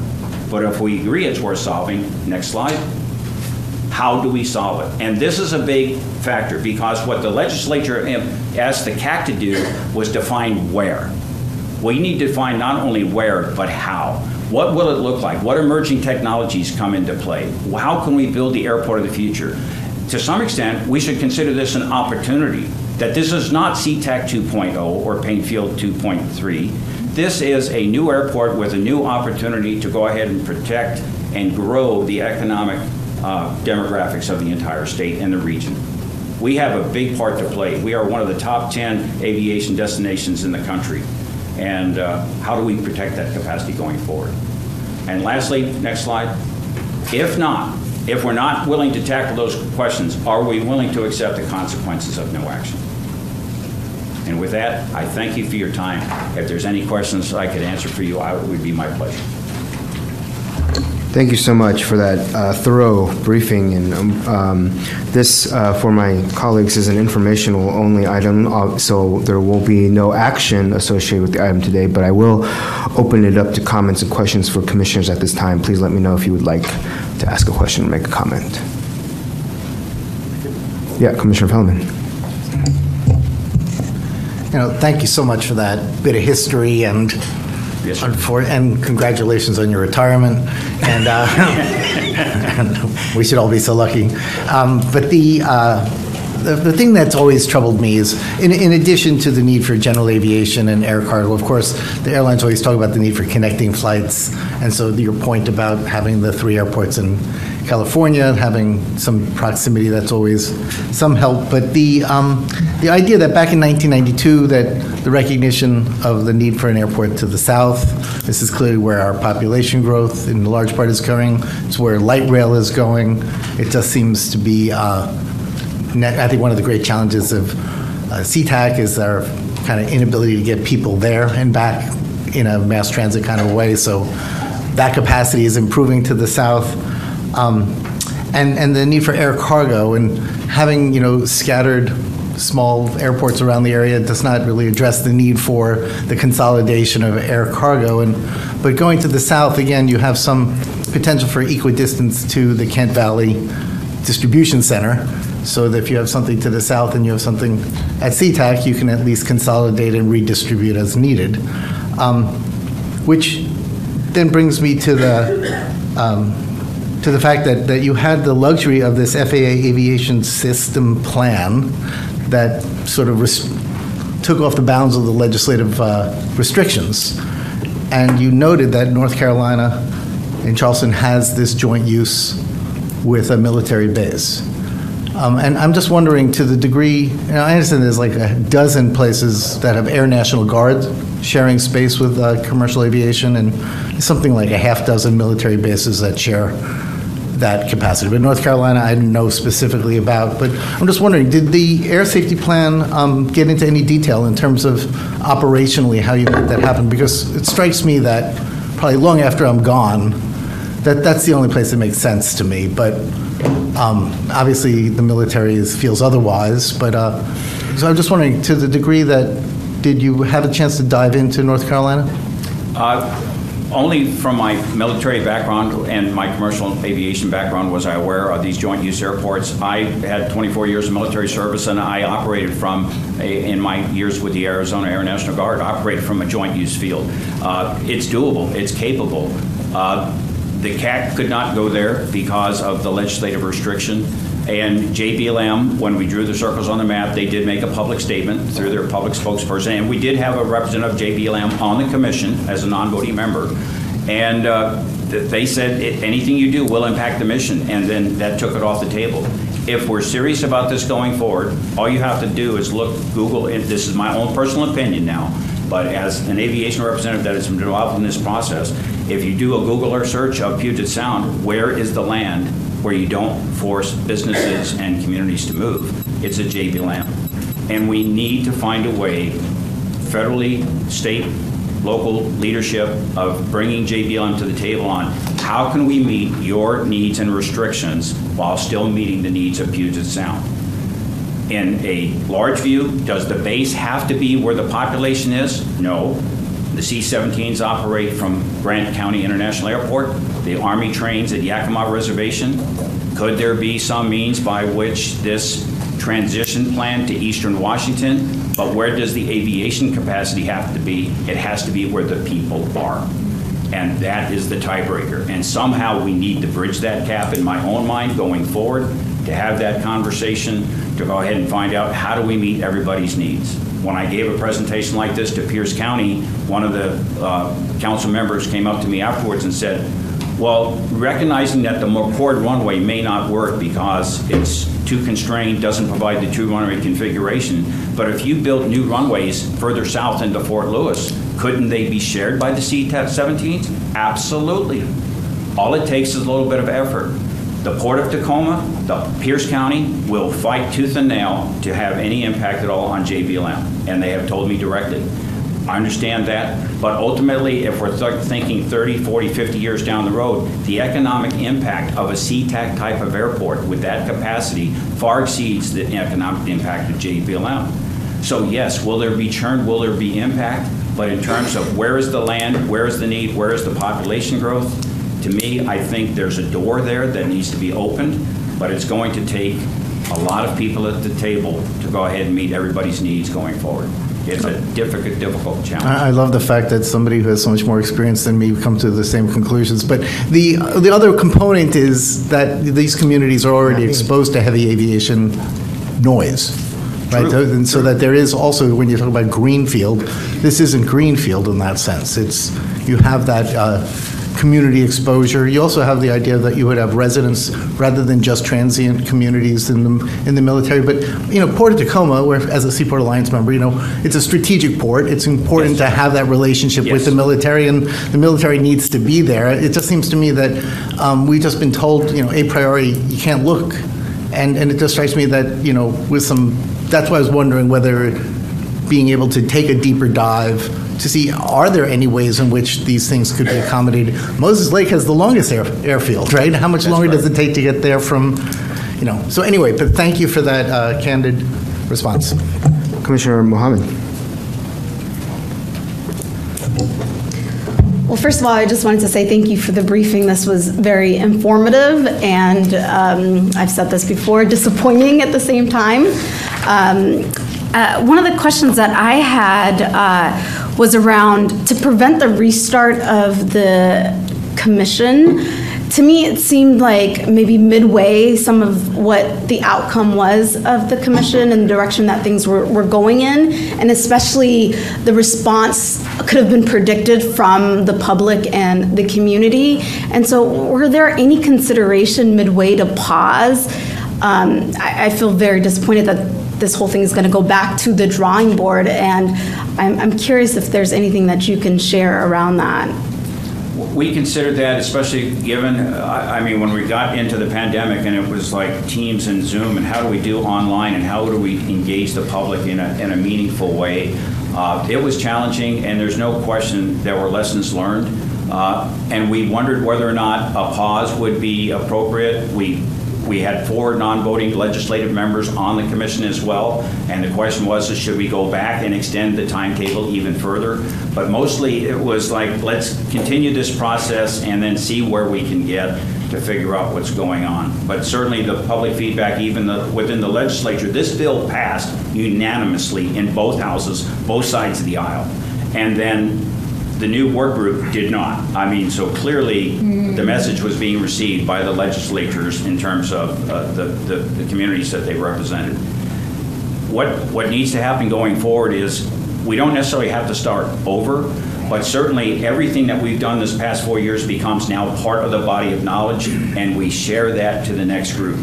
My candid concern about the work group is their only requirement is to make an annual report to the legislature. They don't have it deliverable. They don't have a specific mandate. They don't have the authority to make any decisions. They have the ability and the task to go ahead and continue to study and make a report. Does, and the open-ended question is, does that move the ball forward to meet the needs that we know are coming down the road? We in the planning business are, and and in the port business, are in the role of predicting the future, preparing our communities for the future that we know is coming. The question is, is how do we do that, you know, and, and have total support and buy-in? That's, re- that's really, really helpful um, and ought to be something that uh, they, they consider in the, in the future, having more than just an annual report being their responsibility. My other question is um, how much time maybe was spent on discussing the public safety concerns at SeaTac Airport it, with the capacity increasing and just knowing that that, like, there's clearly, clearly a consequence for a no action and that there is a clear connection to public safety in connection to that, that we need to take action because at some point it's going to be a public safety concern. Um, was that a part of, of, of you guys' discussions, a big part of it? And then the other, the other, my last question is around um, strategies, uh, ta- talking about mitigation strategies for communities near these airports. I think a, a big reason why the public pushed back and a lot of communities pushed back is because people don't understand sort of the support that they will receive, especially for those who will live adjacent to an airport.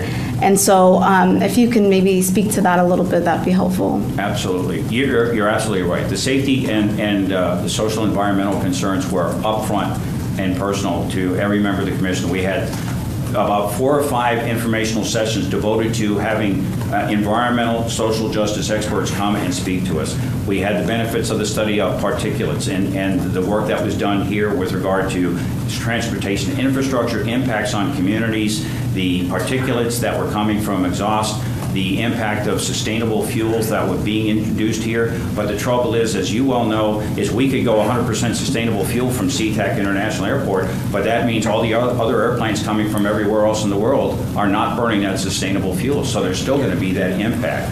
And the question is, how do we move that forward? Senator Karen Keiser and Representative Tina Orwall. Senator Keiser was the sponsoring uh, member of, of the of the State House that brought the CAC to fruition because of the impact knowing on the communities. And that's why both Senator Keiser and Representative Orwall had seats on the commission as non-voting members. So they could then speak directly to the impact on the communities from both an environmental, a safety aspect, as well as a transportation aspect. That was, that was key to our understanding. And then we had the benefit of the studies that came to us as well. So that was, that was important. Uh, With regard to the, the second question going forward, in terms of the communities going forward, is we recognize that this has to be emerging technology. We have to use electric aviation. There are already aircraft flying, you know, that are commercially sized, relatively small, range limited, but that could enter into commercial service once supervised uh, or uh, certified. They are already in testing and flying. So it's not a pipe dream. Some people believe it is, but it's not as far away as I think we think, and we need to embrace and fund and support those efforts because that will mitigate the particulates, that will mitigate the fuel issues, that will mitigate the emissions, and will provide a better capability with quieter operations. So yes, to both of your questions, spot on, exactly where we need to go, but certainly a part of our conversations. Yeah, I really, really appreciate the time and just want to say that um, I think embracing and funding um, these innovative ideas and also um, I think there's an opportunity for the state and our legislators to understand that when you have an airport and the communities near it, they are. Um, it's a benefit to the entire region, and by s- providing support to them and showing that through funding and, um, and and hearing them out better, I do think then people in the rest of the, the, the state will be more welcoming of an airport. So I, I say do right by uh, SeaTac and the communities adjacent to our airport even more, and I think more more communities will, will welcome a, a second airport, and I, I we're ready for it. It's overdue, and thank you for your time and your service. Th- Thank you, Commissioner. Yeah, I will say that our social justice guiding principle that we adopted our first year, at our first meeting, uh, first two meetings, was no one should benefit at the expense of any other segment of our community. That has to be part of the process going forward. If you can do that, then you will get buy-in. Commissioner Hasegawa. Well, um, I just wanted to open by thanking you for your leadership on this commission. And I heard you in your opening comments when you said it oftentimes feels like a thankless job. And we understand the challenges in navigating community concerns, balancing that impact with benefit and opportunity. Um, and it truly is a balancing act. And I love what you said about making sure that opportunity for public engagement was there, your leadership in personally facilitating uh, public comment and fielding questions and concerns with over 400 people, but that you referred to that as a piece of the joy of the work. Um, thank you. If it is thankless, then let me thank you personally um, for that leadership. Um, Commissioner Felleman asked my questions about future considerations of JBLM. I won't ask you to repeat your answer. Um, and I did also hear you about um, alternatives, right? And that none of this exists within a silo. No action means no, does not mean no impact. I do think that there are continued opportunities for leadership by the Port of Seattle. And just so that you know, we are having ongoing conversations about how we can continue to influence the state legislature for a continued conversation, not just about the development of a new greenfield space, but also about the establishment of a high speed ground alternative, um, something that would give people um, some, you know, uh, both within time and, and um, economic um, balance, an, an alternative, uh, a feasible alternative to travel, to aviation. Um, but I, um, I also just wanted to reiterate, you know, as the work of the, if you're the CAC, I think the next one's the COG. That- That's what we started to do with it. I really appreciate um, your optimism and your framework that it's truly an opportunity about the how. Um, and I mean, Commissioner uh, President Cho will be the first to tell you we're we've been recognized as the best airport in North America for two years in a row now. Come for our title, right? Think of something new and um, and a more sustainable way for, as you put it, sir, the airport of the future and how we can build that to meet the needs um, of our region. Um, but that ultimately, no matter how the cog is stood up, empowered, resourced, um, who's appointed to it, it is going to require political leadership at the executive level. And so that's the other thing that we need to balance as we hear your call for influence at the federal level in Congress to maybe open up some opportunities so that JBLM can be a more active part of the conversation, the consideration, the time urgency that we're seeing around all of this. We should have gotten, gotten started 10 years ago. Um, if we were truly going to meet the needs of what our projected growth um, and demand was going to be.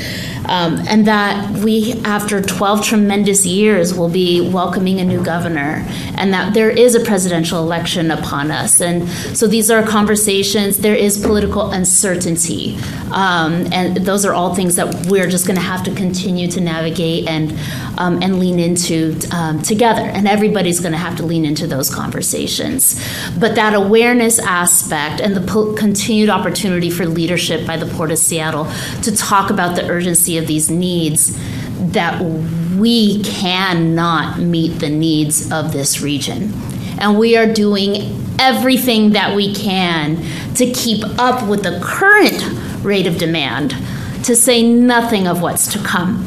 So um, you have us in partnership. Thank you so very much for the thoughtful presentation, and thank you so much for all your work to date. Thank you, sir. Thank you, Commissioner Hasegawa. I had a few questions for you as well. Um, that slide you had with essential factors that was color coded, green, white, green, I think it was red, ye- red and yellow. We, we refer to it as our chiclet chart, for Okay. lack of a better term. Uh, were your chiclets weighted? Yes. They were. Yeah, So how did you? So how were they weighted? Each, each one of those, and all of this information is available. And can we go back to that slide, please? Sure can. Slide 10. It would have been uh, slide There you 10. Yep. So each one of those factors, green, yellow, or, or red, were a defined metric within that strategic area, whether it be terrain, property acquisition, uh, or the entire list there.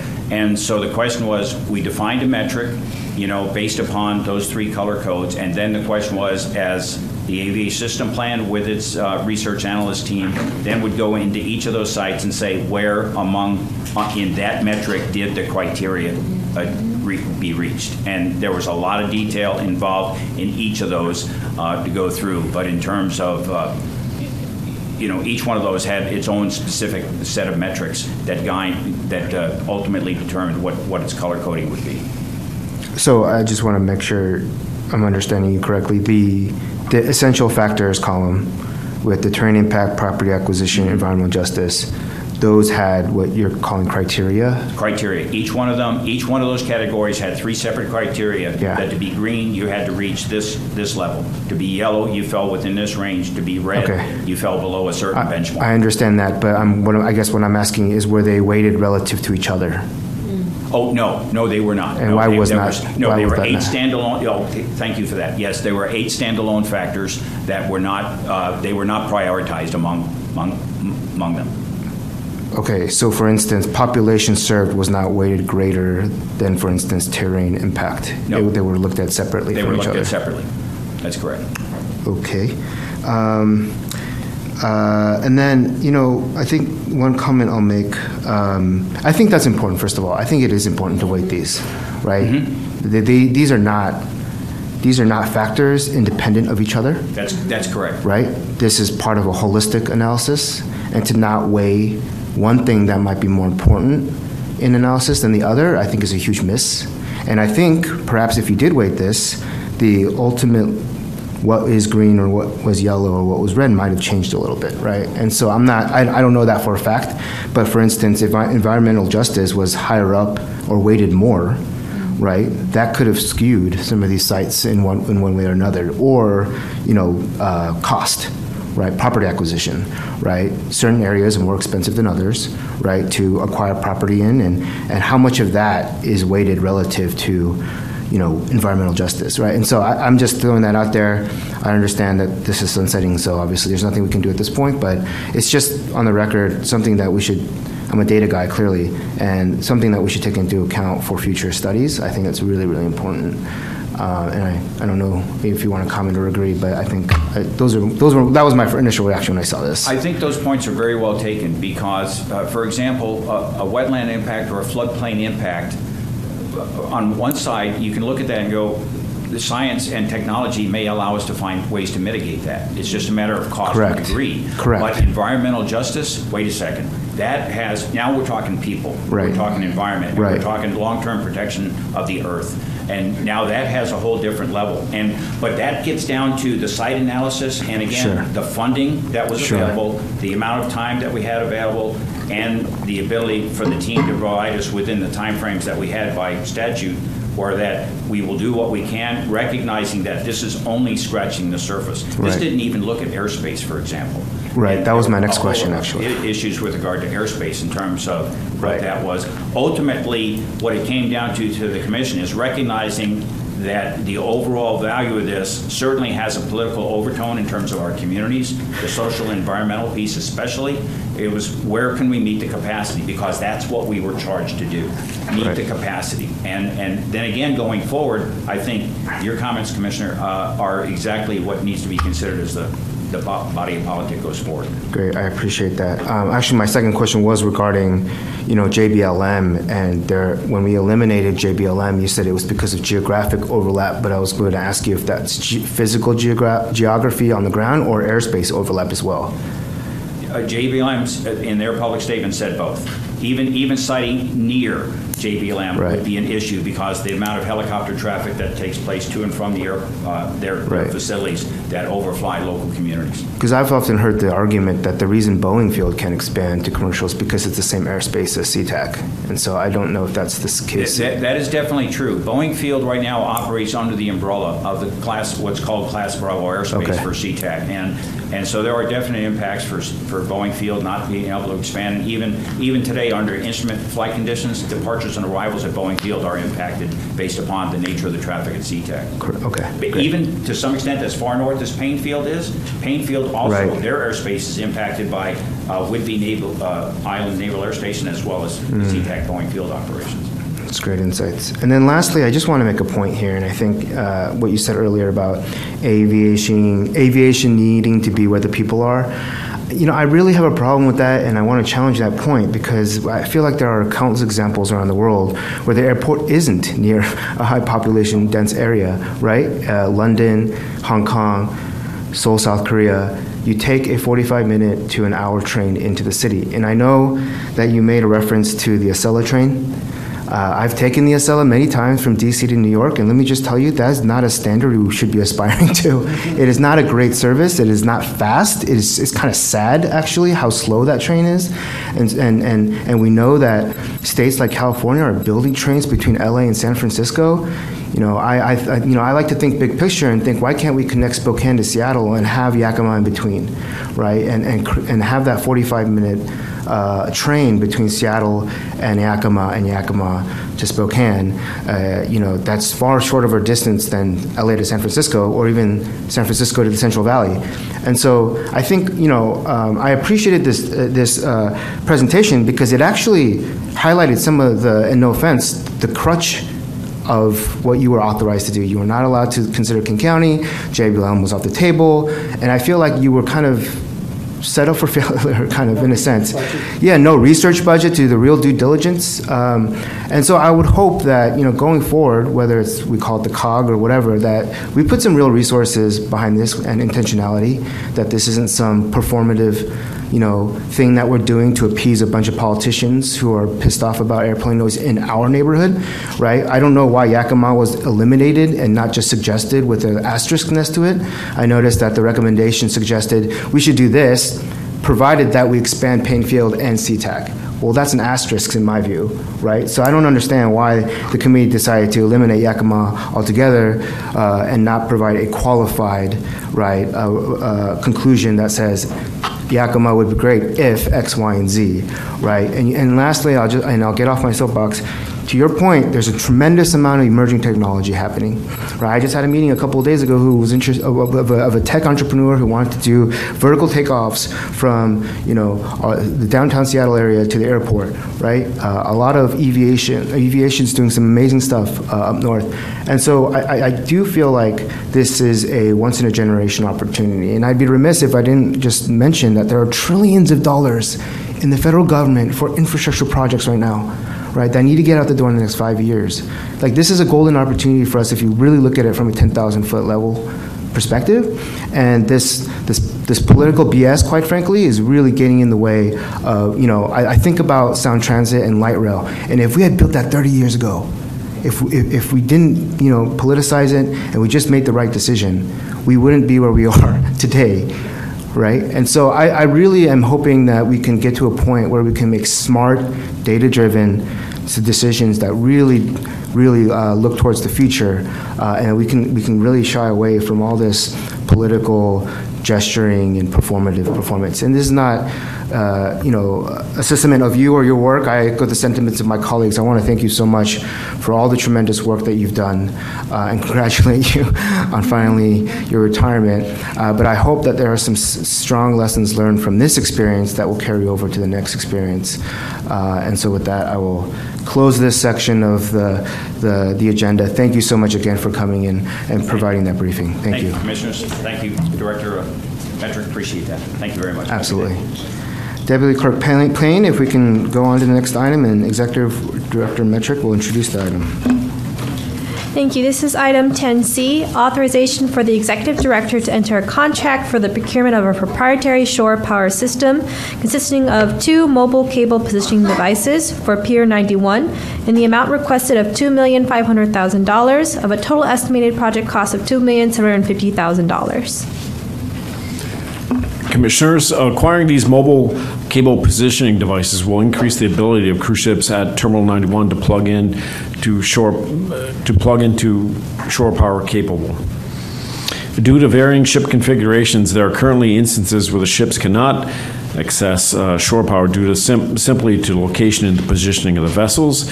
And this action will support our efforts to be the greenest port in North America and our work to ensuring that every cruise ship at our port utilizes shore power no later than the year 2030, if not sooner. I have to say is I know we've addressed some of these issues already.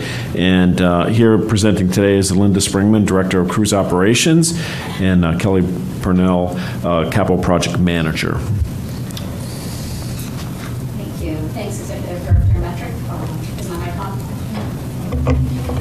Thanks, Executive Director Metruck, and good afternoon, Commissioners. Um, Go ahead to the next slide. Um, Oh, go to the next one, sorry. I'm here today to request authorization for the Executive Director to enter into contract for the procurement of two cable positioning devices as a retrofit to our existing equipment at Terminal 91. Today, we are asking for authorization of $2.5 million for purchase and installation of this equipment. Next slide. As you know, we currently have two shore power connections at Terminal 91. When they were first installed here in Seattle at Terminal 30, they were the second and third shore power connections in the world. When Terminal 91 cruise terminal was completed, the equipment was relocated to this new location 15 years ago. Since that time, shore power development has continued to evolve. Um, As you also know, we are in the middle of a project at Pier 66 to install shore power, and that equipment will come with this flexibility provided by cable positioning devices, allowing for uh, approximately 40 feet of variation from either side of the fixed installation to accommodate the positioning of shore power connections on board ships. Unfortunately, given the variation of ship sizes and design, there is no standard for location of this equipment on board ships. With the goal of minimizing operational challenges to daily ship turn operations, adding this flexibility to the equipment at Terminal 91 minimizes gangway moves and reduces other uh, operational issues that might need adjusting related to efficient ship turnarounds, including luggage off luggage load and offload and provisioning with the goal of providing the best optimization of our assets and their lifespan and accelerating emissions reductions by eliminating barriers. Next slide. Uh, In 2022, um, of the ships equipped with shore power, 83% connection rate was achieved. This uh, resulted in, um, in 2022, of avoiding 2,000 tons of greenhouse gas emissions. And anecdotally, through June of this year, we had um, already achieved 40 uh, shore power connections, and we're waiting for the July numbers. Next slide. This effort aligns with the Port Century Agenda goals to responsibly invest in economic growth of the region, being the greenest and most efficient, energy efficient port in North America, and being a highly effective public agency. Next slide, and I will turn it now turn it over to Kelly Purnell, the project manager for this effort. Is this working? Okay, great. Uh, Good afternoon, Commissioners, uh, Executive Director. Um, We will be procuring two mobile cable positioning, positioning devices, or CPDs, uh, to modify the existing shore power connection systems on Pier 91 east and west berths. The CPDs are built on a mobile emission-free platform with an extendable boom that has a multi-directional pivot. The CPDs have the capability to move the large shore power cables up and down the pier as they are not fixed to a single point of connection. Currently, the shore power cables run to static connection points on the piers on a fixed jib crane. The Pier 91 West jib crane is shown in this image. You can see that it's quite fixed. um, as you can see, it has limited maneuverability and limited reach. Due to the constraints of the ex- existing shore power connection system, not all shore power cable capable ships can plug in, as Linda discussed previously. Next slide. For our procurement of the two CPDs, we have obtained a competition. We have obtained a competition waiver to enter a contract with Watts Marine. In this image on the slide is an example of the mobile cable positioning devices that Watts Marines built. In comparison to the fixed jib crane shown on the previous slide, the device allows maximum flexibility through maneuverability along the pier, as well as the extendable boom that can move in multiple directions to extend the shore power cables for plug into the ships. The existing shore power cable will be removed from the existing jib crane. The jib cranes will be de- decommissioned and the cables will be relocated onto the mobile CPDs. The procurement package will include design and engineering, delivery, installation, and commissioning of the CPDs, along with some minor electrical modifications. Watts Marine will then also be contracted to operate the system once installed. Next slide. Our goal for the schedule for this project is to start our procurement in quarter three of this year, so shortly after authorization to proceed.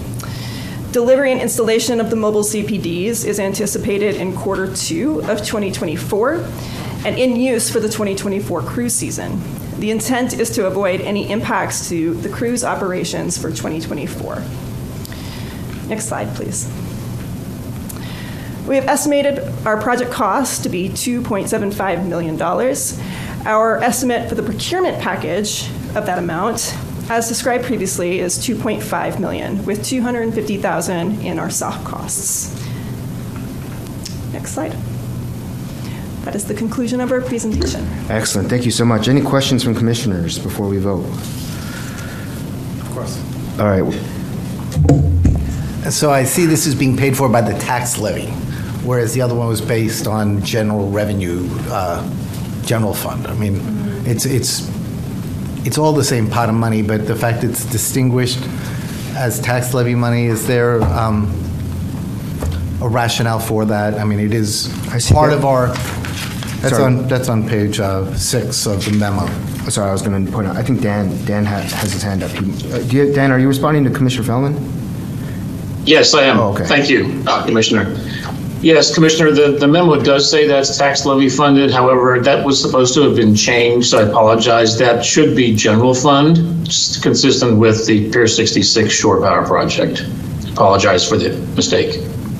Uh, Very good. Thank you for that clarification. I, I did have, um, ano- another question was about the, um, how many more ships than, you you say right now we're getting 69 of 83 of connected to the shore power at this 83% rate, right? So is that of all the shore power capable vessels, or is that just totally all the vessels that called on the port, 83% can do it? I'm just wondering, how many more ships do we get if we have this capability? It's a combination of factors. So that's uh, the 69 is of the shore power capable ships. There are about a, just under 200 calls at Terminal 91, um, and they are not all shore power capable right now. What this does is it's going to, going to First of all, um, the two of the ships that are there right now, we have to move the gangways for them to be accommodated. Um, and so we're hoping to stop moving gangways. We talked about gangways earlier today. And then um, next year, we have a couple different ships coming in, and we want to be able to accommodate them. So any ship that is shore power capable this year that is trying to plug in, we are accommodating via the gangway move. So, and so that will be the case, so any ship that will be shore power capable will be able to be plugged in with the advent of movable gateway- Yes. gangways and movable shore power? Yeah, both are interrelated with the, the gangway procurement and this uh, shore So, power. so then I question, why is it that we have a 2025 goal to require shore power capable ships to add Terminal 91? I mean, if, if you're shore power capable and we can provide the power, why isn't it just a requirement that you'll use it, given the fact they're going to save money on fuel anyway? Some of the ships don't have shore power right now, so you're talking about um, they're planning to deploy shore power capable ships here. Um, Right now, the, um, the requirement we have is by 2030, all ships will be shore power capable, and we're having very productive discussions about accelerating that right now.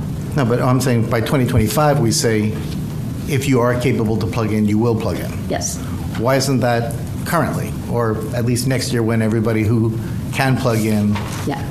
can plug in? We do, we do say that now. If your ship is shore power capable, you will plug in. All right, so it just says in the page two sorry. of the memo that that won't be called for until 2025. I thought that was the case too, don't get me wrong. I, that was always my understanding, so I was a little dumbfounded when I saw this to be the case, because it doesn't require you to be shore power capable, but if you are, and now the problem is no longer ours to get you the cable, why isn't that just a, You- a you- requirement? You are correct. Good catch on that. If your ship is shore power capable, we expect you to plug in now. And And that's by like- 2030, we expect ships to plug in. So that's like in the tariffs or whatever? Yeah, that is in the tariff, the 2030 date. So cool, I caught two mistakes so far, right? Let me see if I can keep one. No. Um, That's, I think that covers it. The, the only question, like the other one, one can see this as sort of like a crane, like the analogy for uh, Seaport Alliance, right? The, the tenant pays for the crane, like, or the gangway could be seen as the crane for the humans. But we we absorb these costs. Um, We, we are buying the equipment. When the ships arrive and plug in, they, they cover the costs of um, actually hiring the staff to do the plugging in and paying the electricity. And did we work this out with ILW in terms of who's doing the work at this point? Um, We have not had that discussion about these extensions, we've, um, but they are currently doing that at Terminal 91 with the fixed jib. All right, thank you. Any other questions? All right, can I get a, a motion and a second for this item? So moved. Second. All right, Deputy Clerk Payne, please call the roll for the vote. Thank you. Commissioner Felleman? Aye. Commissioner Hasegawa? Aye. Commissioner Mohamed? Aye. And Commissioner Cho? Aye. Has four ayes and zero nays for this item. Excellent, the motion passes. All right, Deputy Clerk, please read the next item into the record, and Executive Director will introduce it. Uh, This is item 10D, authorization for the executive director to advertise, award, and execute a major works construction contract to complete the redevelopment of the Terminal 91 berths 6 and 8 to utilize a project labor agreement, and to enter into agreements in support of completion of the work, including tribal agreements for Terminal 91 berths 6 and 8 redevelopment, and additional stormwater treatment construction funding in the amount of 71 million eight hundred twenty-five thousand dollars and a total estimated co- project cost of seventy-six million dollars. Commissioners, this project will redevelop the berths and adjoining apron areas along the northeast side of Terminal 91. This new infrastructure will help ensure the long-term viability of the port as the home to the North Pacific Fishing Fleet. In addition, this project will also remove over 2,000 creosote piles from the waterway. And our presenters this afternoon are Kelly Goodwin, Senior Manager, Maritime Operations, and Mark Longridge, uh, Capital Project Manager. So I think, Kelly, turn it over to you first. Great, thank you. Good afternoon, Commissioners, and thank you, Executive Director Metruck. We're here to request, uh, next slide, please. Here to request uh, construction authorization for just under $72 million for the redevelopment of berth 6 and 8 at Terminal 91. Next slide, please. I'm going to touch on the purpose and need for this project, and then Mark will share a little more detail about the project itself. Terminal 91 is located at the north end of Elliott Bay. Berth 6 and 8 reside in the northeast corner of Pier 90. The green box area on this slide shows the project location, approximately 65,000 square feet of berth space. These berths are the last two berths requiring redevelopment from load-restricted creosote-soaked timber to modern, strong, pre-stressed concrete at this terminal. This project is crucial to anchoring the commercial fishing and supporting businesses in this region. The thing I love about Terminal 91 is how unique this property is in the port's portfolio.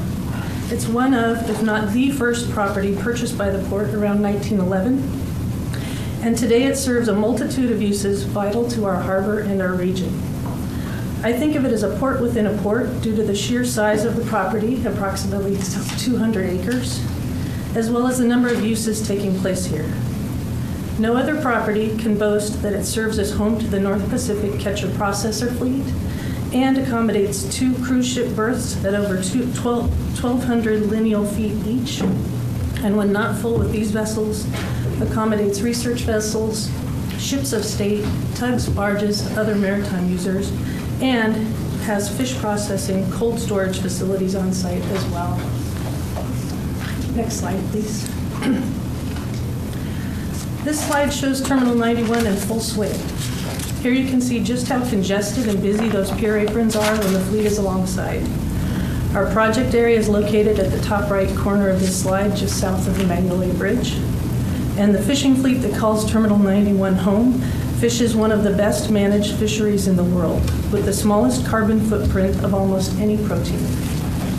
The Wild Alaska Pollock Fishery is certified by both the Responsible Fisheries Management and the Marine Stewardship Council programs, both of which are recognized by the Global Sustainable Seafood Initiative. When the fleet is in port, they rely on wide, strong pier aprons to offload frozen fish, fish meal, roe, and fish oil. This infrastructure is also vital to the network of maritime services requiring access to these ships to perform repairs, upgrades, and maintenance. Each of the commercial fishing vessels that moor at 91 employ 50 to 150 crew members, and these are U.S. flagged vessels. The port's most recent economic impact study identified that in 2017, commercial fishing contributed 11,300 jobs to our state and 1.4 billion in business output. Additionally, the 2017 fishing vessel moorage analysis from S2 Strategy noted, quote, fishing and seafood processing sector of maritime industry as a whole has by far the largest revenue impact to the state of any maritime sector and is at least equal in job production to the other sectors, unquote. The vendors and service providers serving these ships are local and provide family wage maritime industrial jobs in our region. For example, more than 20 welders and refrigeration craftspeople recently spent three months upgrading the refrigeration system on board the vessel Excellence, and you can see her at the bottom right of this slide. Um, and that's not unique to that vessel. Um, that sort of activity is taking place on each of these vessels when they're in port. And important to note, too, is the commercial fishing industry continued to be stable and working throughout the COVID pandemic. Next slide, please. This is just a snapshot of our daily berth plan when the fleet's in port. And you can see that the only open, underutilized space of, is in the location of our project in the lower right corner. Next slide, please. So this fleet is modernizing, and our customers are investing millions of dollars to build brand new vessels and or modernize existing vessels. The bottom left picture of this slide shows a new build, or relatively new build, America's finest. And she's receiving finishing touches at Dakota, Dakota Creek Shipyard in Anacortes, where she was built. And just today, this morning, the 328 foot brand new Arctic Fjord pulled into Terminal 91 and she's replacing the older 275 foot vessel. We, when we came to you for design authorization, the new Arctic Fjord was just a rendering as seen at the top right of this slide. And now she's a reality, sitting alongside our pier. The new builds are larger than the vessels they're replacing, and this means that vessels that previously may have been able to moor at Fisherman's Terminal or the MIC are now too long and are looking to moor at Terminal 91. Fishing companies are also growing. For example, both Ocean Peace and O'Hara companies have added additional vessels to their fleet in the last five years and want to be at Terminal 91. Restoring existing load limited and partially condemned moorage facilities to their full capacity is the first step in meeting these needs. Demand for moorage continues to grow, and this project responds to that demand. Redevelopment of berth 6 and 8 is critical to ensuring the long-term viability of the port as the home to the North Pacific fishing fleet. So I'd now like to turn it over to uh, Capital Pro- Project Manager Mark Longridge, and he'll discuss the details of the project. Uh, Thanks, Kelly. Ne- Next slide, please.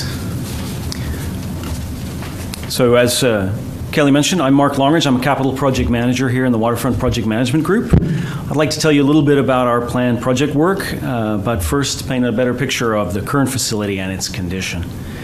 So the berth 6 and 8 area of Pier 90, as Kelly mentioned, is the oldest remaining section of the original piers and its creosote timber pile construction. It was originally built as one of the first port facilities and had been updated over the decades, both in the 40s, substantially when the Navy took over the facility, and most recently in about 1985. Pier structure has some significant deterioration, and most of the facility is significantly load restriction restricted, with the balance being condemned. While we use the berths as lay berth facilities occasionally, they are not available as full berths for our customers to offload and service their vessels. Next slide, please. Having a closer look under the deck, we can see some of the deterioration of the facility and the tight spacing necessary for the older style of creosote timber pile supported pier on the right here. Each of our new precast piles will be substantially stronger than the existing timber piles, and so will allow a much wider spacing of the piles and the pier bents underneath the pier. This means while we'll be removing over 2,200 creosote piles, the new stronger pier will only need about 240 piles to support it.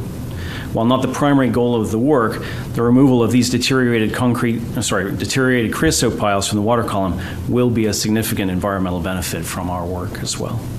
Next slide. Here we can see a cross section of the proposed pier, including those precast piles and deck panels that I mentioned. Our work will also reshape the slope along the berth and replace the existing rock with a thick layer of protective riprap and a layer of fish rock to improve both its stability and the habitat of the berth. While this project does not include any significant berth deepening, we are dredging some areas to reinforce the toe of the slope, as you can see here in the yellow cross section. All of these load-bearing piles that we're going to use uh, in the new facility will need to be impact-driven and proofed within our permit window. And we've been, we have been, and will keep working with our neighbors, including the Queen Anne and Magnolia Neighborhood Advisory Council, or NAC, to keep them up to date on the project and minimize any potential impacts from the construction, including construction noise. In our design effort for the pier, we discovered that to meet the current seismic code, our work needed to extend behind the seawall on the left of this slide and include significant ground improvements to stiffen up the soil in that area also. Next slide. This expanded our scope of the project to include replacement of a collection of mobile buildings on and behind the apron, including both tenant and port operation spaces. And that provided some more sustainability opportunities in completing our work as well. Our plans include replacing the six existing buildings on site now with two consolidated ones for tenant and port staff, respectively. We plan to include solar uh, PV panel arrays on the port occupied building that are sized to cover the annual electric needs of that building. We have also included an innovative sanitary sewer connection system for vessels using the berth and have been working with our fleet managers to include extra electric vehicle charging spaces to support their efforts as well. Working with the stormwater staff, uh, we identified an additional 100,000 square feet of terminal area outside of our affected project area that we can provide treatment for by adding additional vaults under our contract work, and so we're taking advantage of that opportunity also. And as I mentioned, the removal of the deteriorated creosote dock provides the largest environmental benefit of our work by far. Next slide. Looking at our project schedule, we're currently putting the finishing touches on our design ready to bid package and waiting for final federal and city permits before advertising the contract. Our hope is to advertise as soon as possible and execute the contract towards the end of this year. This will help our selected contractor procure the long lead items that they need, such as precast and electrical components, to be ready to start the work, and in particular be ready for the in water work window opening in August of 2024, which you can see on this schedule. Our construction, our construction schedule is aggressive to get the facility completed and online as soon as possible, and the current schedule has the work completing in the third quarter of 2025. Next slide, please. As you know, no capital project is without risk, as this cone of uncertainty that you're familiar with shows. While we continue to get more certainty in the work as we progress to the right, there is still significant amount of uncertainty to our work. We continue to see a volatile construction market, escalating prices, and long lead items for critical project elements. Next slide. In light of this, in our design effort, we performed a comprehensive risk analysis of the project at several stages in the design to identify, quantify, and potentially mitigate project risks as much as possible. As you can see in this table, though, there are still risks we're facing, and we will continue to monitor and mitigate these. Next slide. So, as Kelly mentioned in her remarks, we're coming to you today for the full construction authorization of just under $72 million to advertise, award, and complete this work under a project total of $76 million. With your approval today, we'll be able to complete our design and permitting efforts, advertise the work, and, com- and complete the work to modernize the last remaining piece of one of our key industrial terminals. Next slide. And with that, we'd be happy to take any questions you might have. Great. Any questions for staff? Thank you for the presentation. Yeah, Commissioner Mohamed. Well, first of all, I just want to say thank you for the, the presentation. We are proud of the history of Terminal 91 and our fishing fleet, and so I really do appreciate the important work that you all are doing.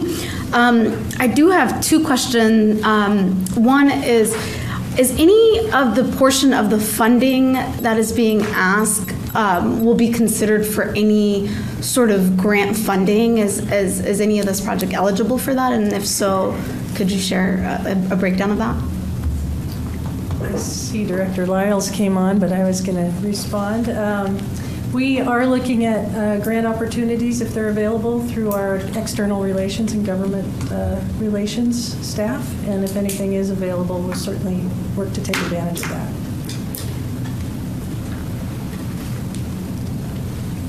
Okay. Um, and then my other question is, is could you elaborate just a little bit on um, the, the reasons behind the increase in the total project estimate? Um, how much of that is supply chain issues? Could someone share just a little more information on that? Absolutely. So, at a planning level estimate, when we came for design, the project was significantly uh, lower cost. That's part of that cone of uncertainty. The major changes that we've seen are some expansion of scope. Like I said, to meet the current seismic code, we had to expand the project beyond just the pure replacement and include some um, deep soil mixing and soil stabilization behind the pier, which then means we need to move the buildings out of the way to be able to do that. So we're getting more scope than we originally planned. We will get uh, refreshed facilities for the port and for tenant uh, uh, operators and, and users of the facility. Um, so we have a little bit more scope, but we've also seen historic escalation um, and, and some really uh, big changes since we came to you, I think, in 2019 uh, for the initial one. And so that's incorporated in there. In our current estimate, we do have a significant amount of contingency. We've escalated these costs. We see that volatility in the market, but we're trying to get the best cost that we can, and that's why we see the higher price. How does that information come back to the public when some of that is, is sorted out? I'm not sure I understand your question. It, just with the, the, the estimate estimated cost, I mean, I guess they'll come back to commission for approval, right? Uh, correct. This this is the funding for the um, entire. So we've carried this project at a total of seventy million dollars in the last two annual budgets, um, and it's now at seventy-six million dollars. Would be the project total for this cost.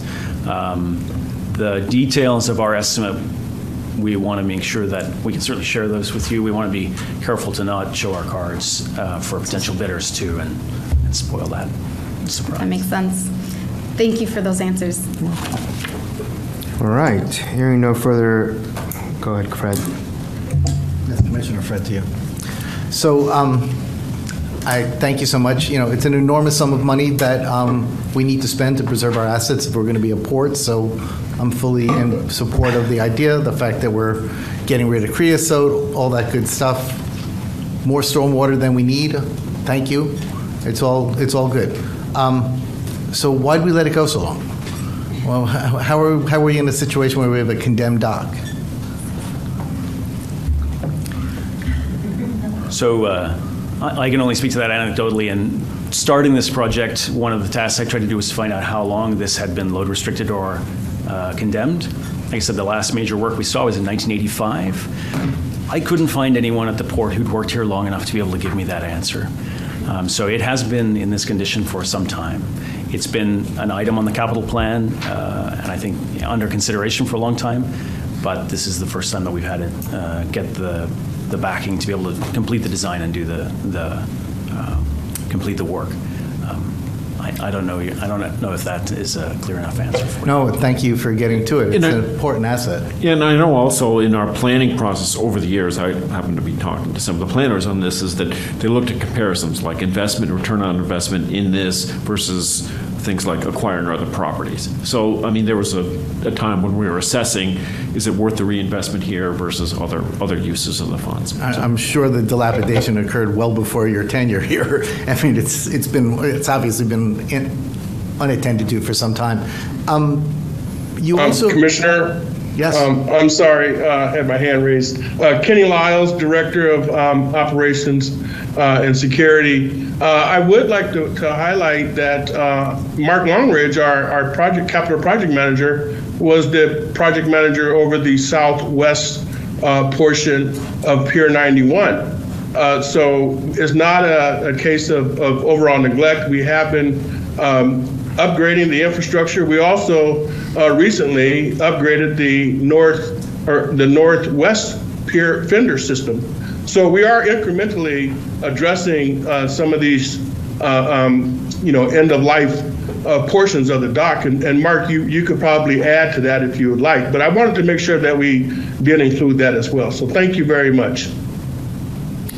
Thank you for that clarification, and I, I- I'm a fan of infrastructure. I want you to spend the money, this is what we're here for, um, and I didn't mean to point fingers there. Um, But one of the things you also are doing is uh, doing a pump out, right? You're talking about putting a a pump out on the system, and is FOSS still Not going quite a to? pump out, it's a connection, so we're not quite sure how it's going to work yet, but But, it- I'm I'm sorry, it's not a pump out, it's actually a connection to the sewer system. Correct. And better yet. Um, So, and, and will FOSS still be a tenant to the south? I mean, to the north? I saw that in that design, it said tugs. Yeah, that's to be determined. We still need to uh, see how we'll accommodate everybody and have the highest use for those berths. I, I see. Well, I didn't really care whether it was FOSS or not, but I know that we're looking to have places for tugs to pump out. And to the degree that this berth would be able to be accessed by vessels in need of that service, which are mostly tugs, I was just wondering whether, or, so my question is, could we position a pump out, for lack of a better word, at a place that would be um, multiply accessible. You know, I'm just wondering if we're thinking about that because we do know the marine trade folks are are asking us to look for capacity to do that, and I, I just don't know if that's kind of part of your scope of thinking. It's, it's definitely on our mind as we look at our assets and uh, working with our planning team to see where we can meet the needs of, of our maritime users. Um, How it'll work with this facility, we're not quite sure yet. Certainly, it won't be a consistent access with the fishing vessels blocking access at certain parts of the year, but uh, when the fishing fleet's out, we'll see how these work and if we can make them work for that. And I, I would also encourage us or discourage us for defining the way in which the piles are going to be driven, that we need piles of, to be put in. We have run into some challenges at the Seaport Alliance, specifying, we need to, we should be calling for what needs to be done, how it's done, seems to be, should be the responsibility of the contractor. From a liability perspective, I just suggest that we define the need and somebody else does the how. Yeah, we, we do have, there is some flexibility within the contract, but to get our construction permit, we do have to provide the structural calculations that show the, the capacity of those piles and the, for the geotechnical um, conditions that we have. So we can't performance spec it too much, but we do provide, um, there is that flexibility within the contracts. And finally, you're putting uh, solar on the roofs. This is like the fourth project I've seen like this year that we're solarizing. There's been a long time since we've been describing solar. It's not cost effective because it, uh, we have a low carbon uh, electrical grid already. What's the net benefit of doing that? I'm delighted. I've always said that by reducing the demand on the grid, obviously you just saw in the paper, you know, with the melt of the Skagit, we're not going to, we're going to be buying power from California. I think the more we take responsibility for generating our own electricity, I salute you for taking that initiative and thank you. All right, hearing no further questions for this item, is there a motion and a second? So moved. Second. All right, the motion was made and seconded. Deputy Clerk, please call the roll for the vote. Thank you. Commissioner Felleman? Aye. Commissioner Hasegawa? Aye. Commissioner Mohamed? Aye. And Commissioner Cho? Aye. Uh, There are four ayes and zero nays for this item. Excellent, the motion passes. Thank you very much. Deputy Commissioner, Clerk- can I make one comment here Yeah, as you finish ahead. up? Yeah, I just want to say that Kelly, you saw the one, uh, the one uh, um, slide there that showed the positioning of the vessels there. I just want to call uh, Kelly uh, Goodwin and her team about, that is a thing, we just kind of went over that really quickly. That's something they do continuously to find, as more and more demands for larger and larger ships, that that is something that the team does an excellent job on. And they don't get a chance to always talk about that here, so I just want to give them a shout out. Great. Thank you. Thank you for that. Thank you so much. All right, Deputy Clerk uh, Payne, please read the next item into the record, and Executive Director will then introduce it. Thank you. This is item 10E, authorization for the executive director to increase the contract value for the existing service contracts for custodial services at Se- Seattle Tacoma International Airport by $54,300,000 for a new cumulative value of $149,300,000. To authorize the executive director to recompete and execute up to two five-year custodial service contracts, to add waste removal services for the airport dining and retail tenants, and to add the Commission Public Health and Safety Initiative Service, complimentary, uh, complimentary hygiene products at Seattle Tacoma International Airport. Commissioners, in uh, 2023, Seattle Tacoma International Airport was given the award of the cleanest airport in the United States by Skytrax. SEA was only the sec- only second only to Vancouver in North America in this regard. This honor is largely due to the aviation maintenance team and the services service contracts we have for custodial services. The authorization will increase the value of the existing contract to reflect actual costs, add a new service to meet tenant needs, and add capacity to provide complementary hygiene products to travelers and staff at the airport. The presenters are this afternoon Mike Tasker, Director, Aviation Maintenance, and uh, Gina Kim, Senior Manager, Aviation Maintenance Custodial Services. So I'll begin with you, Mike. Is that? Thank you. Uh, Good afternoon, Commissioners and Executive Director Metruck. I'm Mike Tasker, Director of Aviation Maintenance, as was said. I'm here with Gina Kim, Senior Manager of Aviation Service Contract Management. We're here today to request authorization for custodial services at the airport. Slide. As was, as was mentioned in the overview, there are multiple elements to the action requested, and we'll go through them separately. Slide. The first element of the request is to increase the authorization for additional funding. We previously came to Commission in March of 2020 and asked for 95 million in authority for custodial services in up to four zones to get us through 2026. This was before sending the proposals out for bid. When the proposals came back at nearly 135 million, we knew we'd return to Commission for additional authorization. This request is for an additional 54.3 million with a new total of 149.3 million. This takes the original shortfall in, the original shortfall into account and adds for inflation and new elements of this request. Slide. After bringing up the zone concept on the previous slide, it may be good to provide a brief history on the zone concept. Prior to 2017, the airport was serviced by one custodial service provider. The zone concept was presented to enhance customer service, boost competition between contractors, increase WMBE participation, leverage labor harmony, and create jobs with living wages. The number of contracted workers in 2017 was 165, and today it's almost double at 320. There are currently five zones. IAF was the zone five, you see there in purple, that was after, added in 2020. Zone one is the south side of the secure side of the airport. Zone two is the north side of the secure side of the airport to include central terminal. Zone three is the non-secure part of the terminal. And zone four is the non-public facing parts of the airport and airport properties to include airport operation building. Slide. The second element is to recompete up to two custodial service contracts. One zone must be recompeted as it's done, and the other zone is at the end of its base term and could be recompeted. These contracts are, are performance based. Slide. We use several elements to evaluate performance. We evaluate response times and completion of work. We leverage Maximo for tracking the data. Port staff performs VOC audits, which is a review of the spaces and evaluate their cleanliness. Training is performed with the staff to try to have consistency in evaluation. And there is an incentive for the contracts if they score greater than 80%, there is incentives for, for high levels of performance. Slide. Customers can also generate service requests at the restroom via Optico, which is leveraging technology, which is a QR code at the restroom entrance, or use a CSAY app, which is a text or QR code that is provided on the restroom mirrors. Optico can also provide time from when the last cleaning and servicing of the restroom was accomplished. ACI, or Airports Council International, also performs inspections for the airport service quality quarterly. Restrooms play a big role in the airport service quality, and as was mentioned, we are proud to have been selected the best airport in North America in 2022 and 2023, cleanest airport in 2022, and we're second in 2023. Slide. The third element of this request has a lot of interest, you know, from the from here, I believe, in the, the Commission. This third element is the request to implement the, the Commission Public Health and Safety Initiative. This will provide hygiene products in the public restrooms at the airport in 2024 and going forward. Uh, slide, please. The fourth and last element of this request is to uh, provide contracting authority for airport dining and retail waste removal. This is just a request for contracting authority as the cost will be reimbursed by the tenants.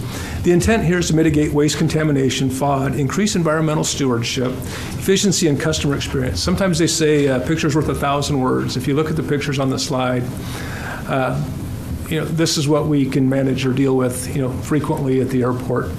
Uh, and we believe we can address that by having a, a contracted service. Uh, slide. And with that, questions.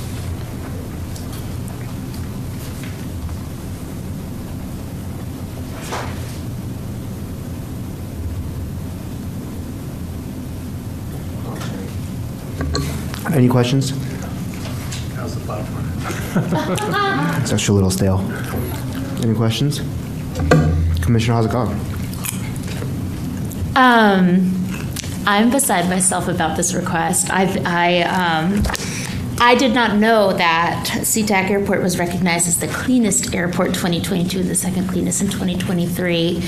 Hygiene um, and making sure that we're promoting public health is a core component of what we do um, to maximize the customer experience, but also make sure that we have optimal workforce conditions for our thousands of employees at SEA. Um, we are more than tripling, well, not more than, we're almost tripling the contract. Um, or the investment that we're making into hygiene at SeaTac Airport, um, including new contracts as well as um, an ability to implement the commission initiative um, to uh, make available uh, period products to the public and to the workers for free. Uh, you know, this is. Um, uh, this is um, an actually a, a, very, I think, socially speaking, a huge step forward and what we're able to do today collectively at the Port of Seattle. And it's been a long time coming for years.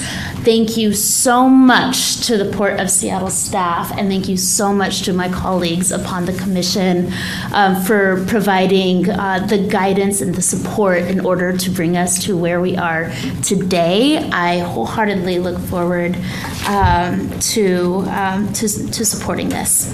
Great, thank you, Commissioner Hasegawa. Any other questions? Oh, real quickly, is it? I, I, had heard that there was a budget shortfall for 2023, and is that covered in this? Yeah, we can get through 2023 and get early 2024 out of the authorization. We have budget. It's the authority that we're going to run out of early next year if this isn't approved. Okay, so um, the current contractors that we have on for custodial services will, at the very least, see out the rest of the remainder of the year. Yes. And that's not necessarily impacted by this. No. And so in 2024, you may or may not rebid those custodial contracts or choose to ex- execute on the one year. Is it the one year options or what? what how? We we have one year options. So there's a base contract or two years. So one contract needs to be rebid, zone three, and the other one is up for the base bid is over, and then we can evaluate the performance and have the ability to uh, recompete. It doesn't mean we will, but we'd like an opportunity you know, with the authorization to recompete. Okay. And Zone 3 is not, is different from the new Zone 3, or are those the same? Zone three is the, the same one there. It's just, Oh. it's, it's up for, for competition. Oh, I see, I see, 'cause I was looking at this, and there was two Zone 3s. Got it, okay. All right. Um, Seeing no further questions, is there a motion and a second? So moved. Excellent. So, Great. Uh, Clerk, please call the roll. Thank you. Uh, Commissioner Felleman? Aye. Commissioner Hasegawa? Aye. Commissioner Mohamed? Aye. And Commissioner Cho? Aye. That's four ayes and zero nays for this item. Thank you, the motion passes. Thanks, team, appreciate it. All right, moving on in the agenda, um, Commission, uh, Clerk Payne, please go ahead and read the next item into the record, and Executive Director will introduce it. Thank you. This is item 10F, authorization for the executive director to advertise, award, and execute a major works construction contract utilizing a project labor agreement to enable construction of a package of improvements to the Fisherman's Terminal, including the renovation of the ship supply building into the Maritime Innovation Center and a set of public space improvements to Fisherman's Terminal, for a total amount requested of $27415415 and a total project authoriz- authorization of $32600000 Commissioners, I'm pleased to introduce this item authorizing the construction of the Maritime Innovation Center and other improvements to Fisherman's Terminal today. The investment in the Maritime Innovation Center is an example of our port-wide commitment to innovation and entrepreneurship.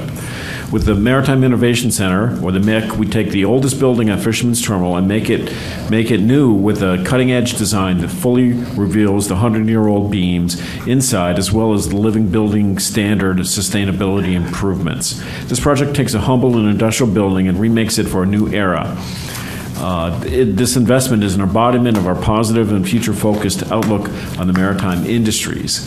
It takes those uh, past, our legacy programs, and takes them into the future in uh, driving into the new blue, uh, newer blue economy. This auth- authorization also includes a package of public space improvements, which include art, signage, wayfinding, landscaping, and new interpretive signage at Fisherman's Terminal. The presenters are this afternoon Dave McFadden, Managing Director, Economic Development Division, Kara Lease, Director of Real Estate Development and Economic Development, and Kelly Purnell, Capital Project Manager for Waterfront. And so with that, I'll turn over to Dave McFadden. Thank you. Good afternoon, Commissioners and Executive Director Metruck. We're pleased to be here today. I'm not sure with this project that we're at the top of the mountain, and, um, but I can. I think we can certainly see the summit, and that is exciting. We're seeking your. Let's go to the next slide, please. We're seeking your authorization to rebuild the historic ship supply building and transform it into a state of the art modern maritime innovation center. We're also seeking authorization to develop wayfinding signage and interpretive displays that will complement our renovations at Fisherman's Terminal and help, the store, help tell the story behind this living legacy. This facility will be a spark that ignites innovation within the in- maritime industry, and this spark will grow into a fire that helps sustain this vital industry into the future. The ROI on this facility cannot be measured in rent alone. The Maritime Innovation Center is more than a building. It's the heart of a new network supporting maritime entrepreneurs. This facility over time will help hundreds of entrepreneurs and ideas move forward that help sustain the port and our maritime industry. It will also advance workforce development, acting as a center of discovery for kids curious about careers in the maritime industry. Let's go to the next slide.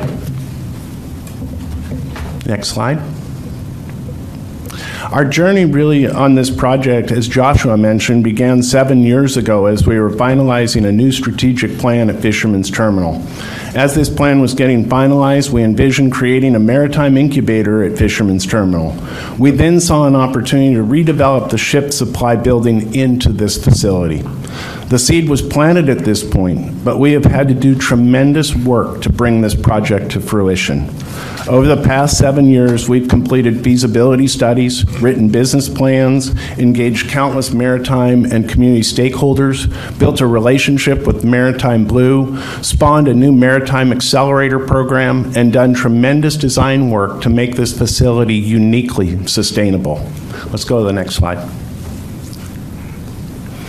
We were further spurred to action when one of our studies showed that there were over 60 incubator and accelerator programs in the Seattle region, but none of them were focused on maritime.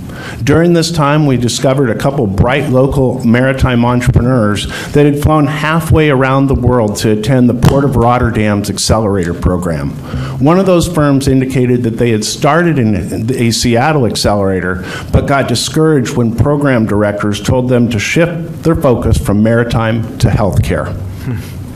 Now, years later, we've shown that if we build this facility, that will, will indeed attract the entrepreneurs and experts alike that can drive success within the maritime industry. This is a huge stride. It's an exciting day, and again, I want to thank you as the port commissioners. We've uh, appreciated your support, but also your questions and drive uh, to dig deeper on this project. But also want to commend port staff, Maritime Blue, and numerous stakeholders for getting us to this point. And at this point, what I'd like to do is turn it over to my associates, Kira Lees and Kelly Purnell, who will go over key project details. Thank you, Dave, and thank you, commissioners. It is a real pleasure to be here with you and present this project for your approval. Before I begin, uh, I too want to acknowledge that between myself and uh, project manager Purnell, we represent just two of the countless hands and hearts from across the port over the last seven years that have been part of the project team to deliver this set of projects. First, in the effort to develop a comprehensive vision and plan for Fisherman's Terminal, and then taking the steps to set a design framework that has yielded the projects we're here today to discuss. The Maritime Innovation Center, purpose built for the maritime industry, and showcasing our commitment to the future of the people who make up Fisherman's Terminal and the maritime industry. So let me go over a few elements of design and construction of this amazing project. Next slide, please. The ship's supply building has been at this spot on the docks of FT for 105 years. The key principle of our design approach is that the footprint and envelope of this building will remain just where it's been for all of those 105 years. The building will be completely renovated using existing beams and including new glass exterior doors and windows to enhance the trans- uh, transparency, incorporate natural light and fresh air, one of the elements that's required as part of Living Building Challenge certification. We are incorporating an exciting design gesture, the 105 year old wood beams, in our final design, with the addition of steel beams to support seismic engineering requirements of a contemporary project. The significant challenges of design are in the foundation system, poor soil conditions, and the fact that the building is supported on piles, which themselves are from a century ago, and the fact that in order to replace the piles, we need to basically pick the building up and put it in the parking lot next to it while we fix the piles. That just outlines just one of the many challenges we faced in a design on the existing footprint to a contemporary standard. Next slide, please. Construction will be complicated. And a bit later in this presentation, Kelly will discuss how we've worked through and planned for some, some of those complications we've anticipated and mitigated the risks. Construction will commence with abatement of regulated materials in the existing structure and some selective demolition in the interior, taking care to protect those stim- timber structures which will be preserved in the final product. The foundation system, namely the new structural piles that the building foundation will eventually rest on, will take particular care during the construction period after which the building will be fully re- rehabilitated, first with our work on core and shell, and then finally with tenant improvements to support Maritime Blue. It includes new utility service, new building perimeter, and parking. It sounds straightforward, but it's not. Um, we have been talking to potential general contractors about this project ahead of building to confirm our assumptions in a pre bid environment. Just one step we are taking to reduce risk overall. And again, Kelly will talk more about our risk management approach when she makes her budget comments a bit later. Next slide, please. As you've heard, uh, the sustainability approach in our design is to achieve living building standards certification in this project. Many of you have worked with LEED and other certifications that set green building standards in the U.S.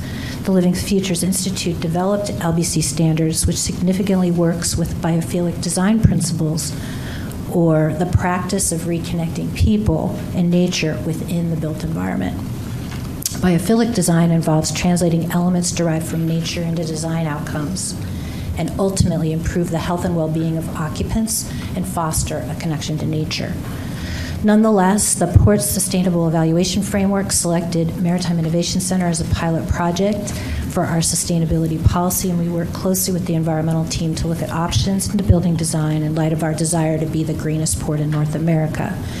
As you see in this graphic, which many of you have seen many times, there are many facets to this construction that advance our priorities around sustainability. Some things most are familiar with photovoltaic panels, ground source heat exchange, the treatment of wastewater on site. In addition, there are red list materials that will be prohibited in construction. The project is net positive for energy and, with our salvage approach, reduce carbon emissions and carbon capture over the life of the operating facility. Unlike some of the more technical provisos in the LBC framework, LBC also, also requires heightened equity commitments for design and engagement in construction and in terms of the workforce contracted for this project, among many other requirements. Next slide, please. The Maritime Innovation Center and the surrounding public project also includes art. Working with the art team, Tommy Gregory and Annabelle Goevic, who solicited artists to work with the project team, we're happy to be working with local artists Shogo Oda and Tai Juvenal. These sketches are the preliminary concepts they've provided will be incorporated as permanent features into the final design, with the likelihood that Mr. Oda's uh, graphic uh, will be incorporated onto the exterior of Netshed 3, while Ty's piece will be on the make itself. Next slide, please.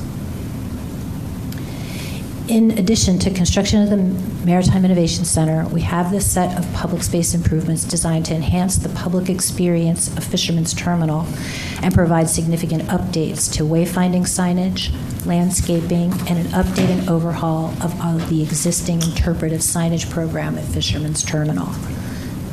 Next slide, please. This slide gives you just an overview of where the site improvement project locations are at FT. Um, and will be generally speaking at the scale of a pedestrian oriented set of improvements at, um, with enhanced ADA compliance as well. Next slide, please.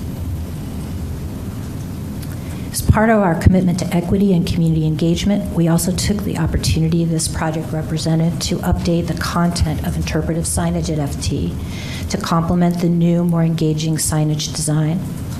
Last year, working with a team from OEDI and External Relations and consulting with Headwater people uh, to ensure we have a strong awareness of the Native experience in our uh, place here, we hired a public historian, Sharon Boswell, and engaged a panel of fishers and professionals from a number of cultural institutions uh, to advise us on the project, including the Nordic Heritage Center, MOHAI, Burke Museum, um, that all helped Sharon to develop new contemporary content for this history recounted in these panels.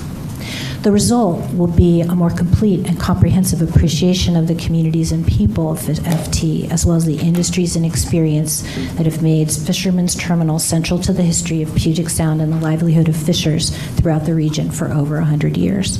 Next slide, please. This um, outline is just one way that we are looking at the past in these panels, highlighting both heritage and ecology, industry, and community history, even looking at things like boat types and fishing species that have been important at FT. Now I want to turn the presentation over to Project Manager Kelly Purnell, who will walk you through our budgets for this project and its important risk mitigation aspects of our financial approach. Um, I do want to remind folks that the Department of Commerce uh, gave $5 million to the construction of this project, so that will also be part of the um, funds for the project. Kelly. All right. I'm not sure if this one's working.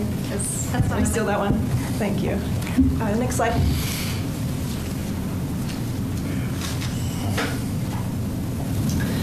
All slide. As you can see, our estimated total project costs for the Maritime Innovation Center are $29.4 million. I provided a breakdown here for you to look at. Um, I would also like to um, speak a little bit more to the construction mitigation costs that you see in line two there. So if you go to the next slide, please. I provided a breakdown of the contingencies that we have allocated for this project. We call them extraordinary risk mitigation uh, costs because they are somewhat above and beyond what we would usually carry. Um, as Kira discussed earlier on slide seven, uh, for reference, we have significant proposed building improvements for the Maritime uh, Innovation Center as well as challenges, as the building is over 100 years old. Uh, we have abatement of regulated materials, which we've done extensive survey of the building and have identified most of the regulated materials, but there is a possibility that we'll find more. Um, currently, we have uh, port construction services scheduled to abate most of it in advance, so we should know um, early on. Um, as Kira mentioned as well, we, the timber framing is original. It's old growth wood that is both structural as well as providing rustic aesthetic components to the building. The timber framing will be heavily reinforced with modern steel framing um, that will enhance the structural stability of the building. The timber framing will also uh, help to preserve the original historic character of the building, and it ties to the living building challenge imperatives for reusing original materials. It also ties directly uh, to one of our most important features of the project, uh, in, which is the new deep-driven steel pile foundation for the building. This is necessary to seismically stabilize the building due to the liquefiable soils located at the site. It also carries some of the, largest risk in that we must move the building. I mention these specific components of the project scope because a great deal of work has gone into identifying risks associated with renovating this historic building. During the project design phase, we held two intensive risk analysis workshops. These analyses and subsequent statistical modeling have allowed us to better understand that this particular project has significant risk with potentially large cost and schedule impacts. We also held many individual contractor information sessions, as Kira mentioned, which further highlighted known and unknown challenges that we needed to address. Some of these risks are known, but unable to be fully quantified until construction is underway. As Kira discussed earlier, whoops, sorry, turn the page. um, as is the case with many port waterfront properties, the soils at Fisherman's Terminal are of poor quality due to old fill on top of tidelands. We have done many advanced studies uh, for the foundation analysis, environmental considerations, hazardous materials, and constructability. These have informed how we will address our risks, but we need to know that we need to be prepared for the unknown. Additionally, the project is operationally constrained both in our lack of physical space and day-to-day and seasonal operations for the commercial fishing fleet. Therefore, we have structured our construction budget with enhanced contingencies to account for the impactful potential on uh, risk potential on this project. We're carrying an additional 10% above our typical in our contingency funding. We are carrying extra funding for hazardous material removal above and beyond that which is currently identified in case they are found during the demolition. We're also carrying funds set aside specifically for the contractor to use for site verification in advance of beginning construction to address issues that may arise after they have term- determined their best means and methods of the construction. And lastly, we are carrying additional funds for site specific security given the high likelihood of break ins and theft at the construction site.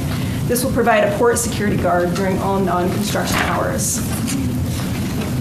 Next slide. Here's a continuation of our project cost estimates specific to our public site improvements component of the overall project, including the pedestrian um, bike improvements, interpretive signage, public art, among others. Our next slide.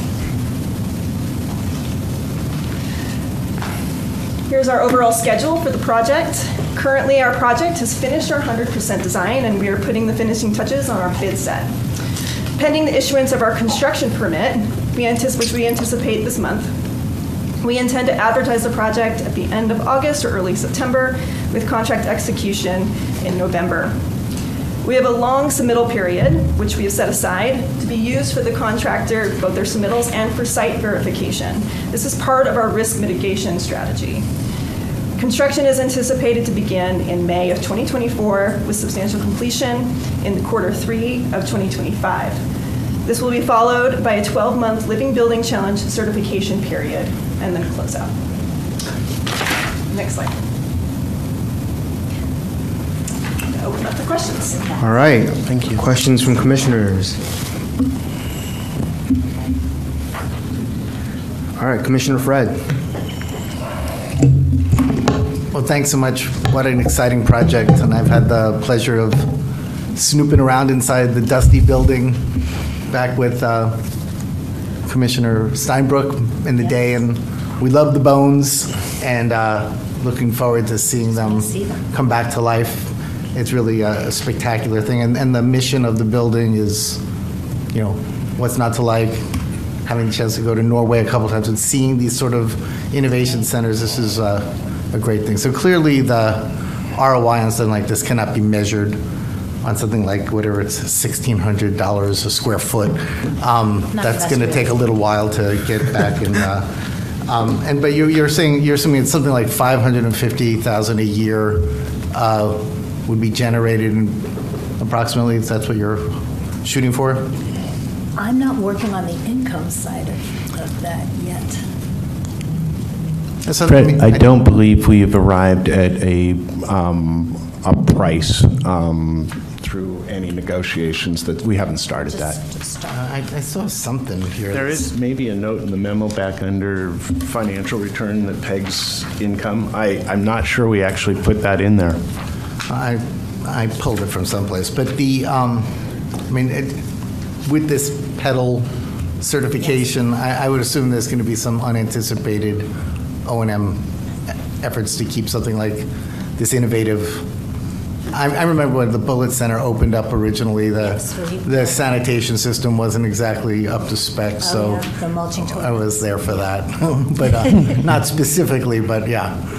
Significantly smaller project, same architect, Miller Hull, and the service they've provided in guiding us through the elements of the LBC, very impressed with it. So they're on our side, I think they're here today, um, to help walk us through some of that, um, you know, many features. There are features material to the project. There are also things like we need a community uh, garden element that we've got to locate. So there's a lot of unusual features in LBC, and they're Well, it's great that we have them to, a lot has gone on since that building was built, so we'll have a, a lot of lessons learned from that period of time. But, you know, the, the last time we were, as a commission, fully briefed on this, I guess was in November 22, based on the, the, the briefing memo here. So, you know, I have several questions to ask. It's not a reflection of my lack of interest in the project, but I, I didn't have a chance to, some of the graphics I've seen here are new to me. I mean, so first time seeing them, it's, it's a, it's an exciting thing I would just definitely want to ask a little bit more about. One of the things that I know that's unique about the building is that it's within the shoreline. And you can't build this height of a building this close to shore. And, and but it, it's not exactly a shoreline dependent use. Um, I- I'll- so I'm just wondering, it seems to me that we're going through some heroics slash expense to be able to put it back within the 200 foot zone. Correct. And so I assume it's probably already like a 100 foot setback, at least something like that. So, you know, the preservation of the footprint was a key design element of the project. I I mentioned it in our comments, and it does protect the full building envelope, as you suggest. Uh, We couldn't build such a building today, even with the setback. So we uh, worked very, very hard, very assiduously to figure out how to make this work and, I, and uh, in that footprint. And really, the biggest challenge is those piles underneath, that poor soil condition. Um, so most of our design ingenuity went into the foundation system. And I think I might have forgotten if you had a specific question. I haven't Oh, so, so setting the building back 200 feet wouldn't have, well, it wouldn't work because of, Uh, We would uh, not, no longer kind of have the, the ground to do that in. Uh, I think the project was anticipated as Um, I think we had a couple of choices in the early strategies, maybe just take the building down, build a new building in its place. But the framework, literally that envelope, that building envelope so close to the edge of the dock, it was the ship supply building. Its former use was a chandlery. They were selling materials to uh, the fishers, um, sort of like a department store for fishers. And we wanted that continuity of the project. So it really wasn't seriously considered to move it back into the.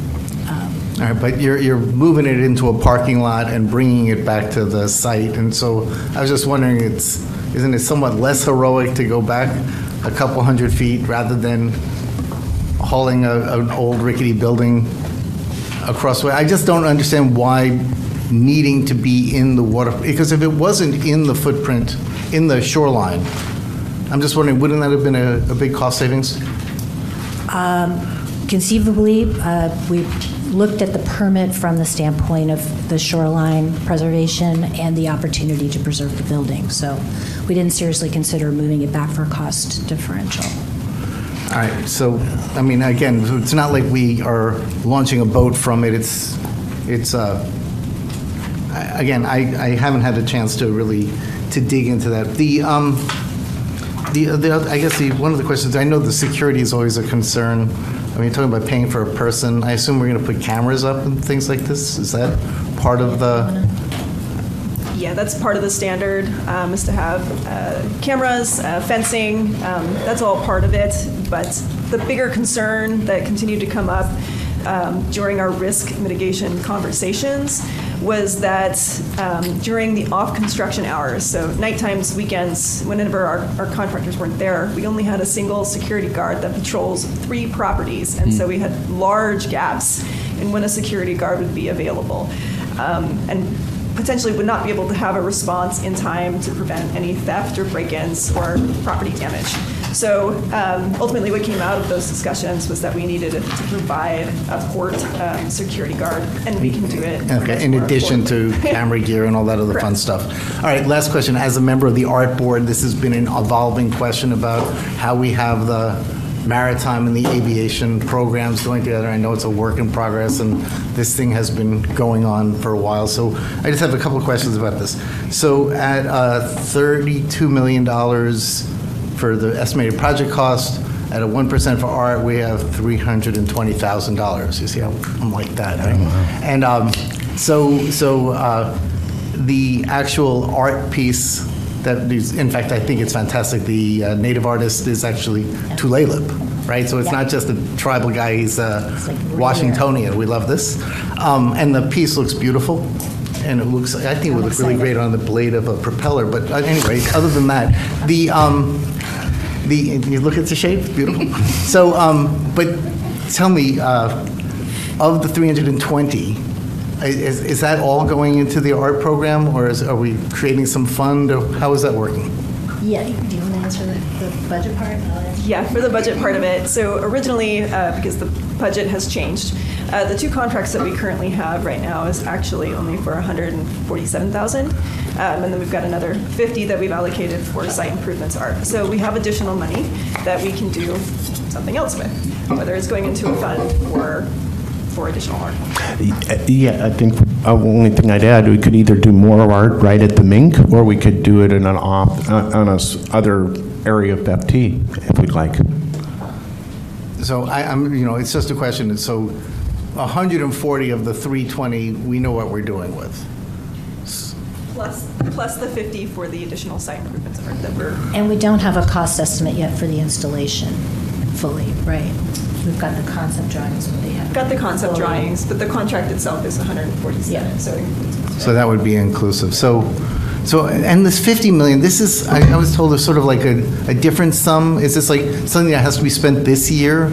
Is that what, is there anything, or is I it don't all think from the we have same any 1% guide- pot?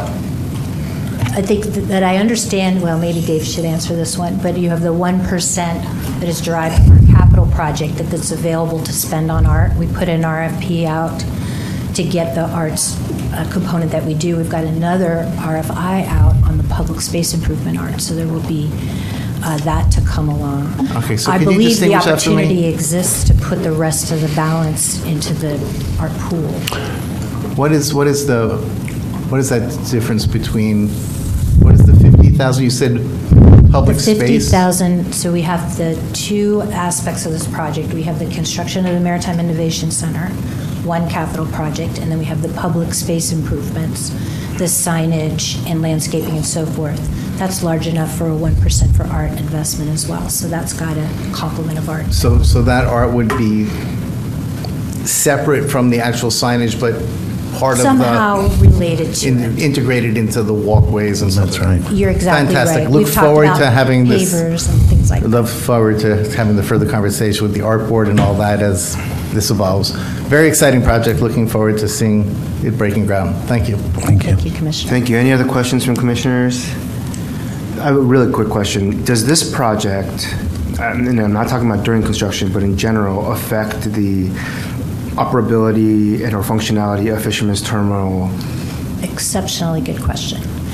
Um, So we have taken pains to um, develop a communication strategy with an external consultant and involving our entire operating team to some extent to make sure that we understand the complement of operating um, not only the operations of Fisherman's Terminal, but construction projects and significantly events. Um, You know, we have the homecoming of the fleet, we've got the fall festival, we've got a number of other community events that we don't want to Um, not do.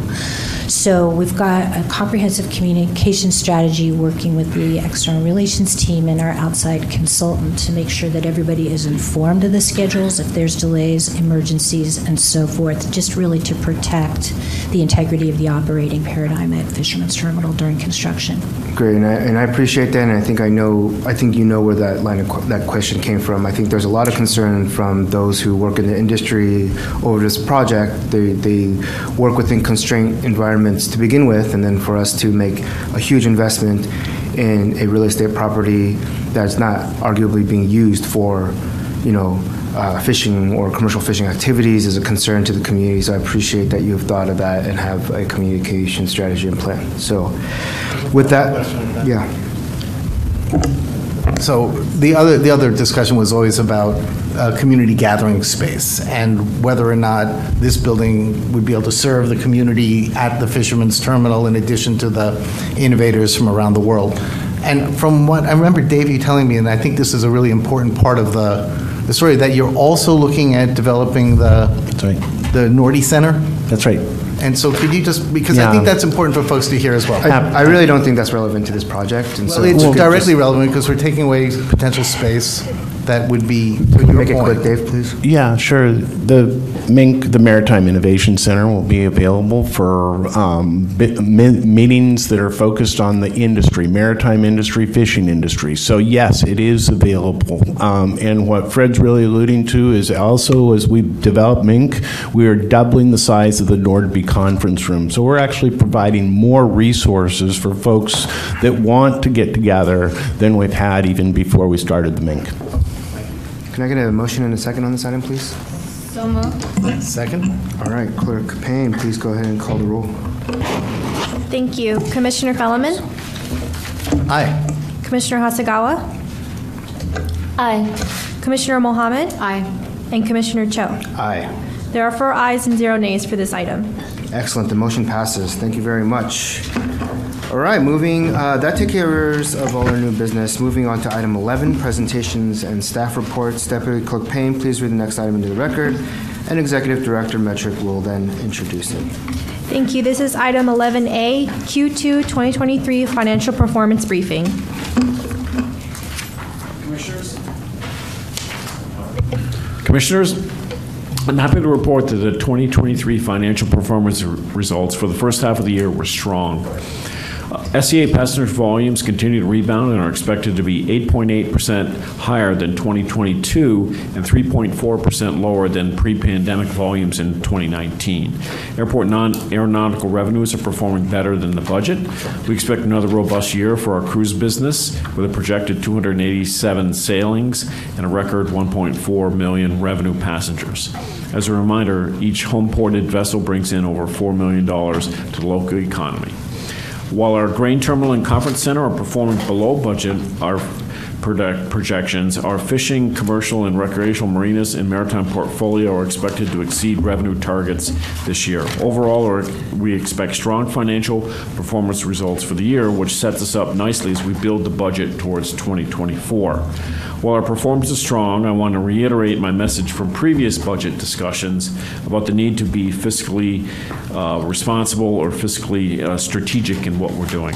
Although we have benefited greatly from a strong recovery of travel and tourism over the past several years post-COVID, there's significant uncertainty on the horizon, particularly related to planning for costs related to environmental redi- remediation and, uh, of course, uh, uh, inflation. So uh, this, presenting this afternoon, we have Dan Thomas, Chief Financial Officer, and uh, uh, Robert uh, Jacopetti, uh, Aviation Grants Program Manager. So with that, I turn over to you, Dan. Thank you, Steve, and good afternoon, Commissioners. We'll also have Michael Tong, Oh, County yeah, Superintendent, will be Tong. joining us as well. I'm just going to kick off also with just a few highlights. Uh, Steve mentioned a few of the operating and financial highlights for the year.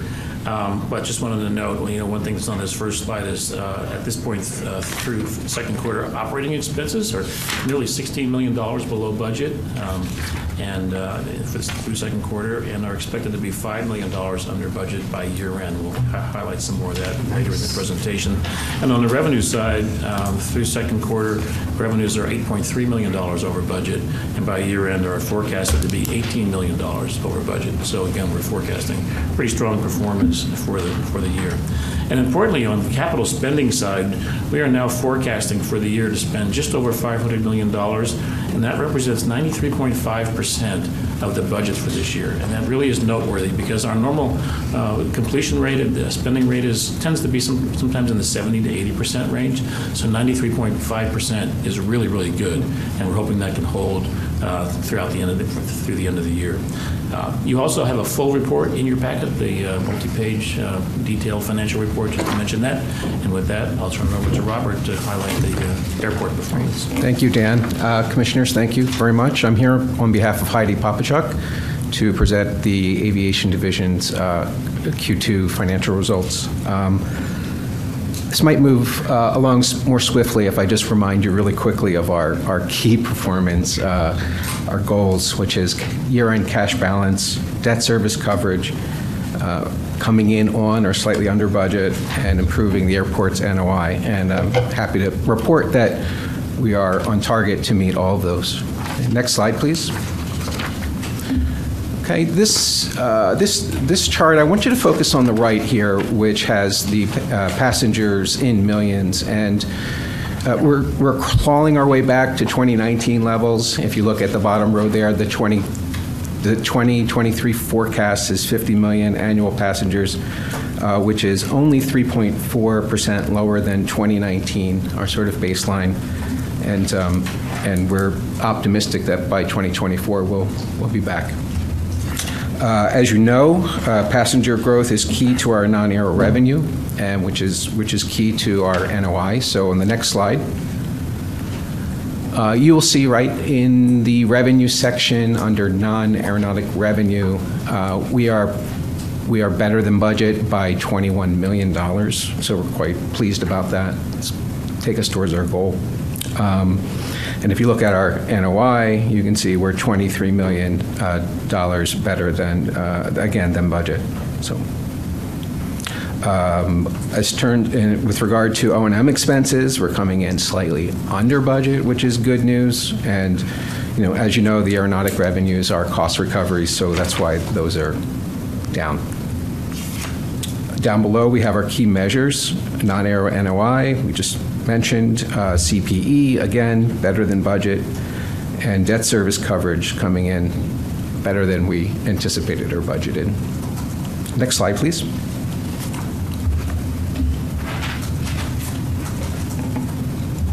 So on our operating expenses, uh, again, coming in under budget, uh, year-to-date, 10.4 million, Uh, primarily driven by outside services. One of the biggest drivers is our, uh, some delays in some expense projects, uh, airline realignment being the most significant. Next slide. And our full-year forecast is that we come in under 1.8 million. We don't want to come in too low, might mean that we didn't do something we promised. So this is our sweet spot. Okay. Next slide. Okay. On aeronautic revenues, again, correlates highly with, uh, with, with operating expenses. Uh, We expect to come in uh, slightly under budget. Next slide. Okay. This is, and I'm, I'm moving quite quickly because I'm sure everyone's kind of tired. Uh, Non-air, uh, the non-air revenue uh, growth, uh, you can see, uh, it's very, very strong. Um, It's higher than, higher than budget. Um, It's uh, at $12.68 per employment, uh, which is actually stronger than uh, 2019, uh, $10.40 per employment. So we're doing really strong. Next slide. This breaks out that non-aeronautic revenue a little bit more granularly, where you can see by uh, the various, not cost centers, but revenue centers. Uh, Public parkings are strongest. Uh, We've discussed before, you know, parking rate increase is is primarily driving that. Okay. Next slide. Are there any questions on this slide? If I move forward? Uh, we'll Or wait save till for the the end. end? We'll Okay. wait till the end. Next slide, please.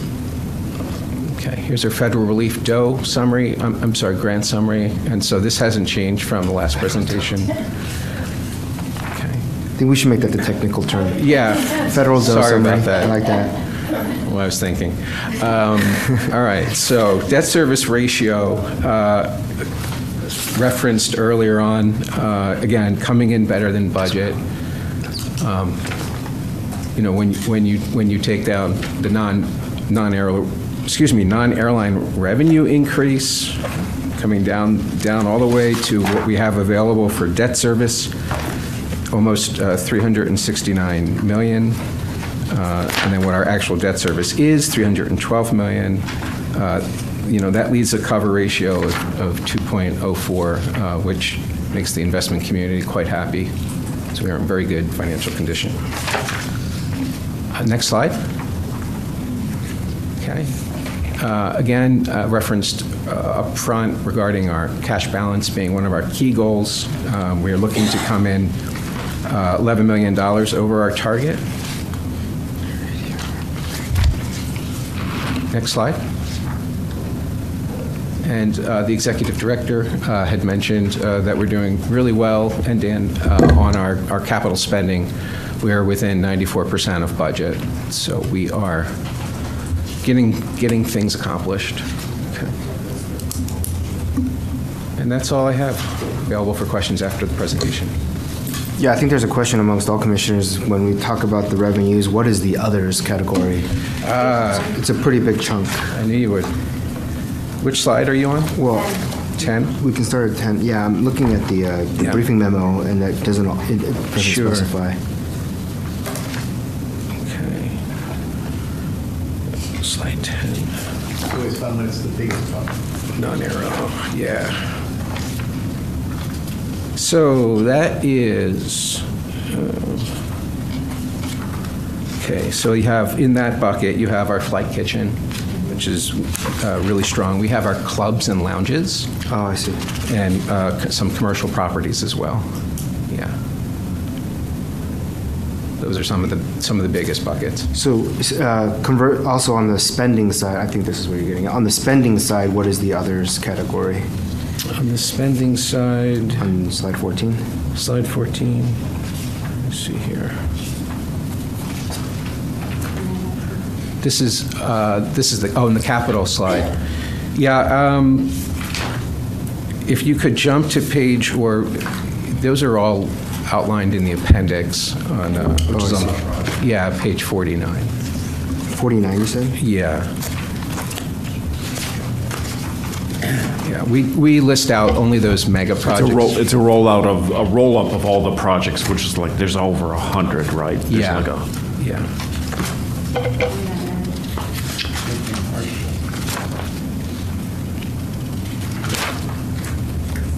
Oh, I see. Yeah. Okay. Great. Any other questions on aviation? If not, we'll move on to Seaport. Okay, great. Thank you.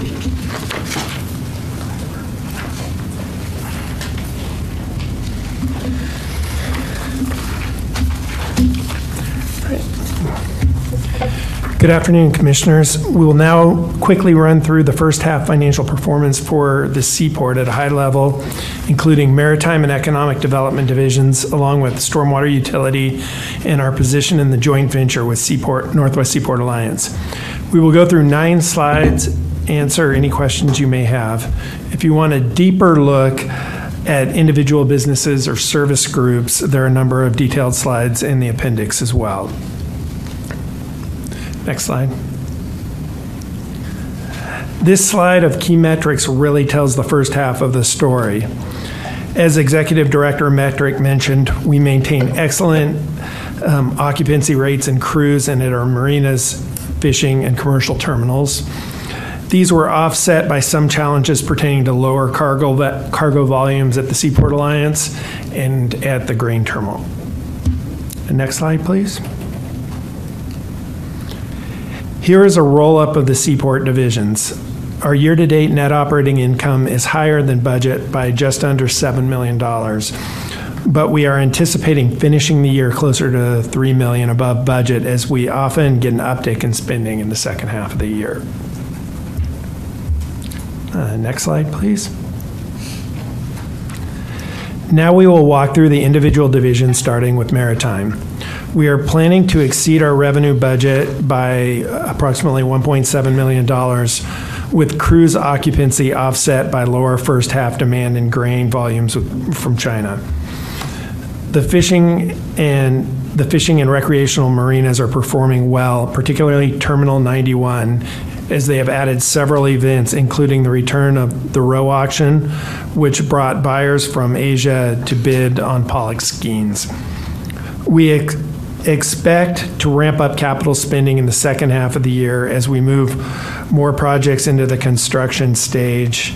Um, many were presented today. Additionally, we saw over 2,100 chum counted as a result of the habitat improvements at Terminal 117 or the Duwamish River Peoples Park. Uh, next slide, please. Year-to-date net operating income is uh, $3.7 million favorable to budget and 1.4 million um, better than 2022.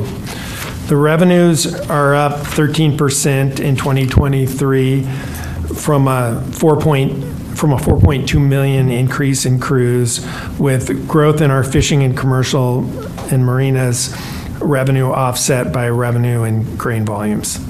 Expenses are up from 2022 by 9%, primarily from payroll and general inflation.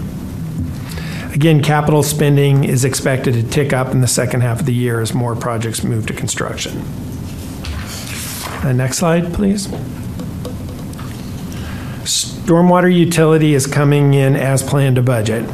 The maintenance, central service, and central services variances are a result of about $450,000 in expenses misapplied to the wrong category. Absent that, both are right on budget.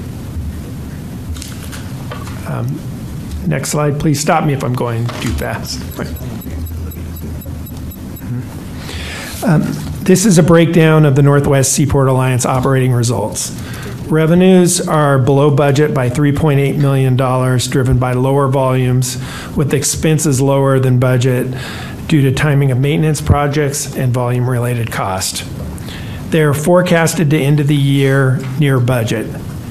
These year to date operating income numbers netted to $64.3 million, coupled with $10.4 million in depreciation, amount to $53.8 million. The port gets um, 50% of this, along with some non operating items such as grants that feed into $28.9 million of distributable income you will see in the next, on the next slide. Next slide, please. This, this slide shows the financial statement for our net stake in the joint venture, which includes that $28.9 million of distributable income from the Northwest Seaport Alliance, along with some revenues and expenses borne by the port related to Northwest Seaport Alliance licensed properties that are not included per the charter. The contra revenue is mostly related to the port's leasing one third of Terminal 46 Other revenues include higher tenant reimbursements from maintenance work and unbudgeted revenue from the Pacific Crane maintenance lease on the ports portion of Terminal 46. Expenses are tracking to budget absent that $426,000 T5 environmental expense. Um, Next slide, please. And again, next slide. The next two slides are on the Economic Development Division. Hold on, let's, let's pause there. Any questions on Uh, the seaport stuff right now? Yeah, Commissioner Fred. Commissioner Fred. So um, the, the stormwater utility you said was performing as expected, but it's down, I mean, I I never, it's kind of fun that we get money from stormwater, but. Sure. Minus 78% from 2022. That's what was expected? Back to that one. That's uh, page 21. Down, I mean, revenue is, is at 1%. And our expenses, again, I, I think I mentioned earlier, we typically get an uptick in expenses in the second half of the year. So we're still forecasting to budget on there. Okay, so change from 2022 after, de- after depreciation was a change of minus 78%. Isn't that what the lower right-hand corner says? Yeah, I mean, but that, that number, if you look at it in real dollars, we're talking like $200,000 overall. All right, well, all right, that's what the, okay, so it's, all right. um, The the only other, the other question was what- that, I guess, Yeah. it- I guess it went back to, I I guess it was an aviation question. So I, I guess this, this foundational thing I was talking about before Sure. was that we have all the capital stuff lumped together, and then we have the different lines of business revenues separately reported, right? So when it comes to looking at cruise, we don't really have what that net is. Yeah, I actually did, um, I actually did pull what that net, net is. Um, So what we're planning for the year typically, here, here's what our 23, we're forecasting 2023 to look like for cruise. We've got $38 million approximately with $16 million in expenses. So, you know, then we would then say net operating income of $22 million. And then we have six additional million of capital. So it really brings, if you include all of our investments, it would bring about $16 million of funding to the port that can be used for other, other items. And it kind of compensates for some of our other fishing and. I think that's great. I mean, and, you know, it does float our boat, so to speak. And Sure. just, I think it's important to understand, though, that when it's not all wrapped up, I mean, it, it is compensating for other things, and, but the mm-hmm. net for it, I think is just good visibility, so thank you for that. Sure, and we do show a lot of this in the, in the appendix with the net of depreciation as well.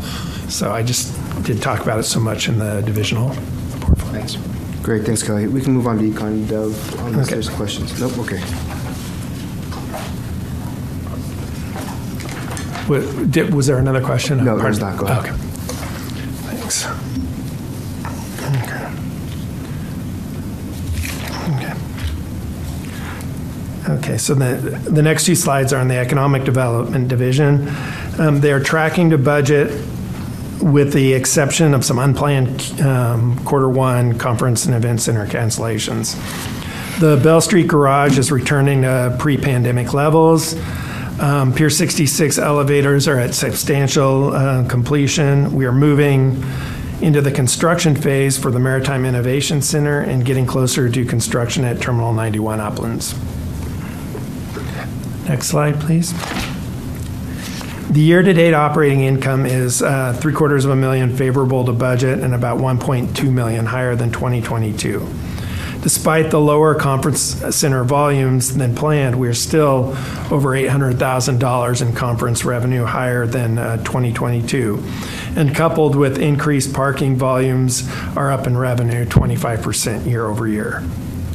Expenses are up 5% from uh, 2022 with payroll and other inflationary increases offset by the Tourism Recovery Initiative with Washington Tourism Alliance completion in April of last year.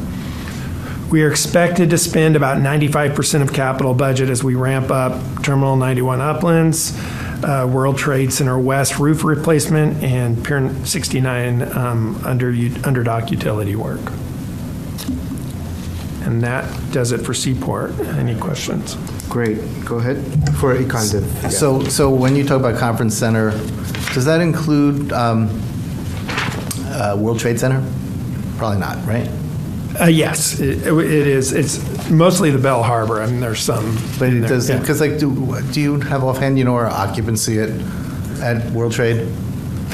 The building? Yeah. Um, Well, just because, you know, I've been, people told me, well, why aren't you doing like, you know, putting innovators in that space if we have room there as well? And is, Yeah. is that, is- do we know if that's, like Dave's uh, left, I guess, so. yeah, Oh, I no, can here he maybe get back to you on that one. I, uh, It's just a, it's, hmm. it's quality space. I just know we haven't been able to rent it all.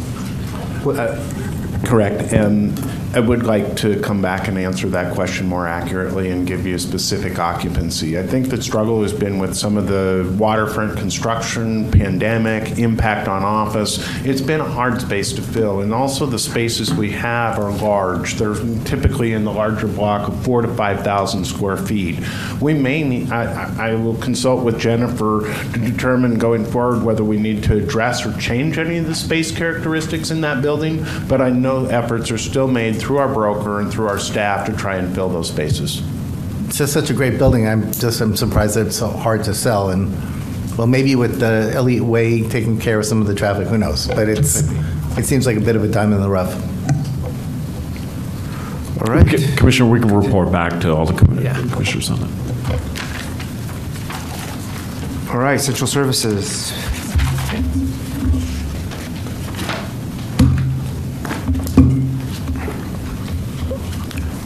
Good afternoon, Commissioner and Executive Director Metruck. Um, in the next few slides, I'm going to walk through the central services as well as the port-wide uh, numbers for you.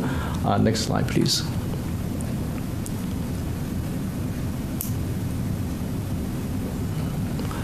So here's the uh, central service number. Um, for the year, we are expecting uh, 220, uh, 244,000 um, operating revenues uh, uh, above budget. And that's mainly because of the um, unbudgeted police forfeitures revenue. On the expenses side, um, will come in, most department will come in below budget, um, and we expect uh, about 3 million below budget for the year. Um, on the right-hand side, a few um, business highlight. Uh, you can actually find a, uh, much more in the uh, written report in your package. I am here to just want to highlight a few uh, for you. Um, the first one is the uh, we have hosted the um, uh, multicultural uh, waterfront boat tour for about 250 um, community members. And second one is that uh, we also uh, hosted the annual South King County uh, Community Impact Fund Environment and Job uh, Symposium uh, with about 150 attendees. Uh, last but not least, um, the port completed the um, Equitable Spending and Accountability Project ESAP framework, and uh, we are using it as a pilot for the 2024 budget, and you will hear more in the next few months when we, fin- um, we will finish the 2024 proposed budget, and we'll report those results to you. Um, next slide, please. This chart uh, shows the 2023 uh, 23 year-to-date central services expenses compared to those uh, in the past two years and to the budget.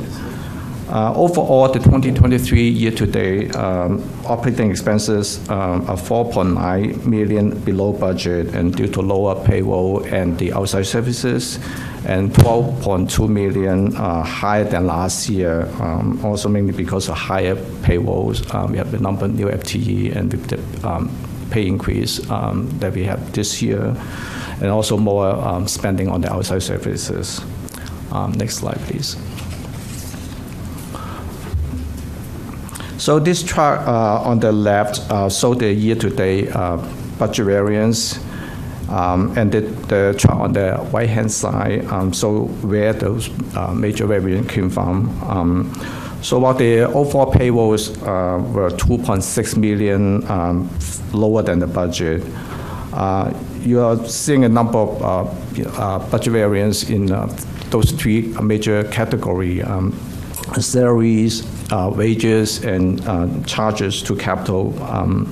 So one of the most uh, noticeable uh, budget variance came from the cap charge, uh, payroll charge to capital. As you can see from the um, blue line there, it's about uh, 18% below budget. Um, the other one I would like to highlight here is the uh, outside services, uh, which is 2.8 million or about 15% under budget. So those are the uh, two major um, categories that uh, we are seeing a significant um, percentage in terms of the uh, budget variance here. Uh, so these are the central service number. Um, if you don't have any question, I will go to the port-wide uh, numbers, but I'll pause it here. Yeah, Commissioner Fred has a question. So, um, I know, we always ask these stupid questions about central service, because it's like some allocation of pieces of everybody gets tucked in here, and, but so, so when, when I look at, you know, uh, legislation, the staff incentivization, the two-to-one bill matches, you know, straight up, you know, uh, public affairs related things, so we're taking, this, uh, these are business highlights for Central, so some portion of Pierce's time, of other folks' time is, that's what it is. So, I see, I knew the answer to the question, but if, if you, if you took all of these, um, the, the, your highlights, um, and, you know, how much is all that really, like, those are things that we are very proud of and things like that, but it's probably a small piece of overall the budget for central services, isn't it? That's probably true in terms of the, the budget amount, but the, you know, the business highlight is more on the impact and some of the, the outreach that we engage the communities. Right, so, but if we, if we just look at the, you know, obviously, police and engineering and core essential, these are the big ticket items. So I'm just, you know, these are, a lot of these are commission initiatives and important things to our communities and things like that, but I just would be interested to know in the context of the overall central services mm-hmm. budget, this seems like probably rounding error. That's probably true. A, a big portion of that, we have several large departments, as you know, the police is the biggest one, but uh, also the ICT, you know, HR, and, you know, accounting, and, you know, a number of large things, departments, right? yeah, Yeah, that yeah, we yeah. supporting for wide yes. Yeah, if I could just, I think in the future, th- thanks for that feedback. I think we can look at, well, what are the big budget drivers? The, you know, the big, uh, the big ones, we can reflect those, you know. so- And also, I would like to point out that in the Whitson report, you know, there's a table that li- lists all those uh, by departments and the, the budget amount, the actual spending amount, and the variances. Thank you. Great. All right, we can move on to port-wide. Okay, next slide, or next, one more, please.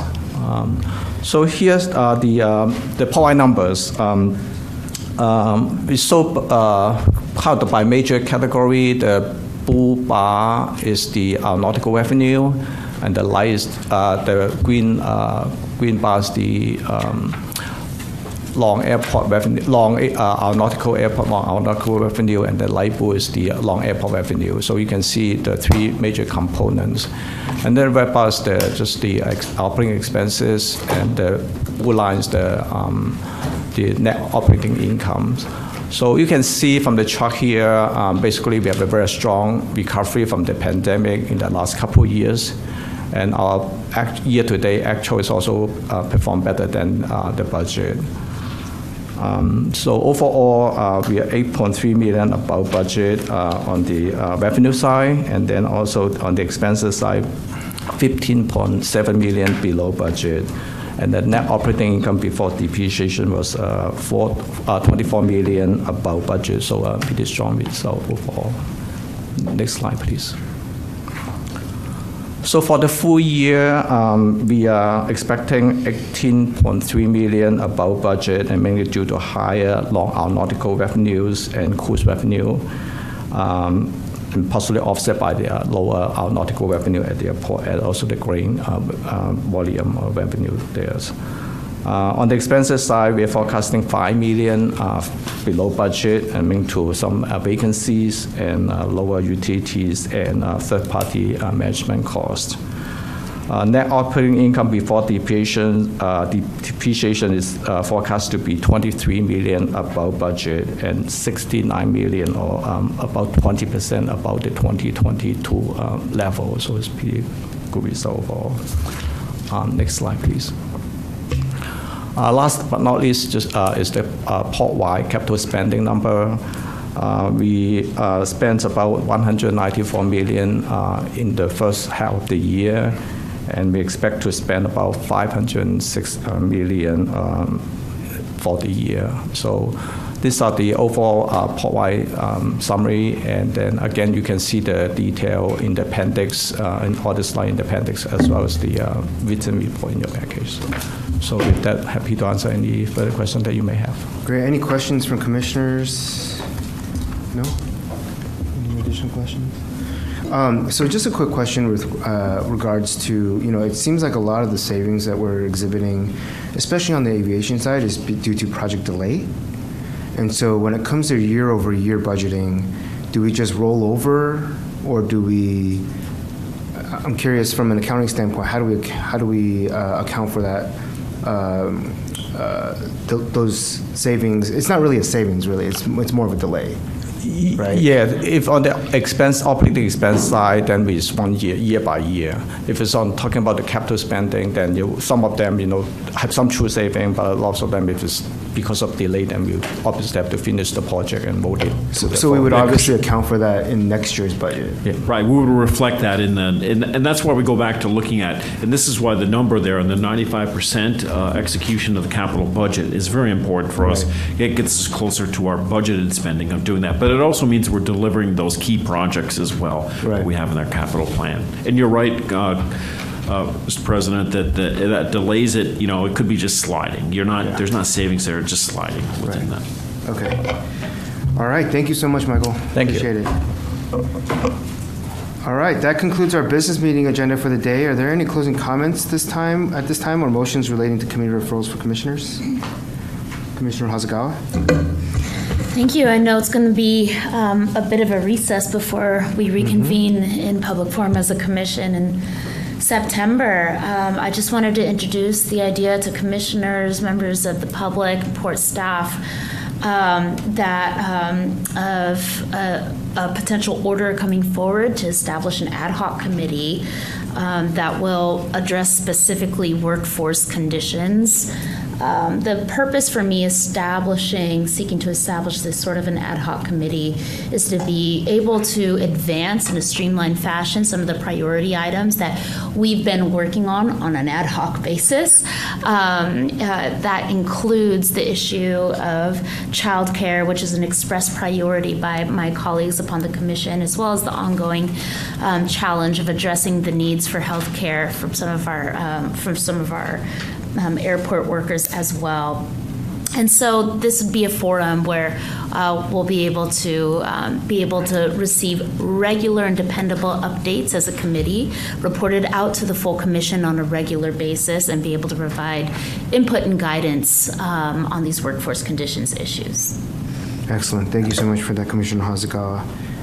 Uh, Executive Director Metruck, any closing co- Oh, yeah, Commissioner Felleman. I just wanted to acknowledge this fantastic event we were at on the 30th at Alki when the uh, Muckleshoot pulled off a remarkable event of 100-plus canoes from all over the Northwest region, landing in incredible timing and uh, fanfare, incredibly organized event. And uh, it was great for the port to be there in force and show our respects. Excellent. Thank you for being there on our behalf. Executive Director Metruck, any closing comments today? Oh, Thanks, Commissioner. I know it was a long meeting, but uh, I think ending on the, uh, just how we're performing uh, financially through the ha- half the year as we go into the budget season is a great, and I appreciate your time on that. Thank you. Excellent. Well, hearing no further comments or having no further business, if there is no objection, we are adjourned right before 4 o'clock, 3:58. Thank you all. Appreciate it. Thank you, everyone.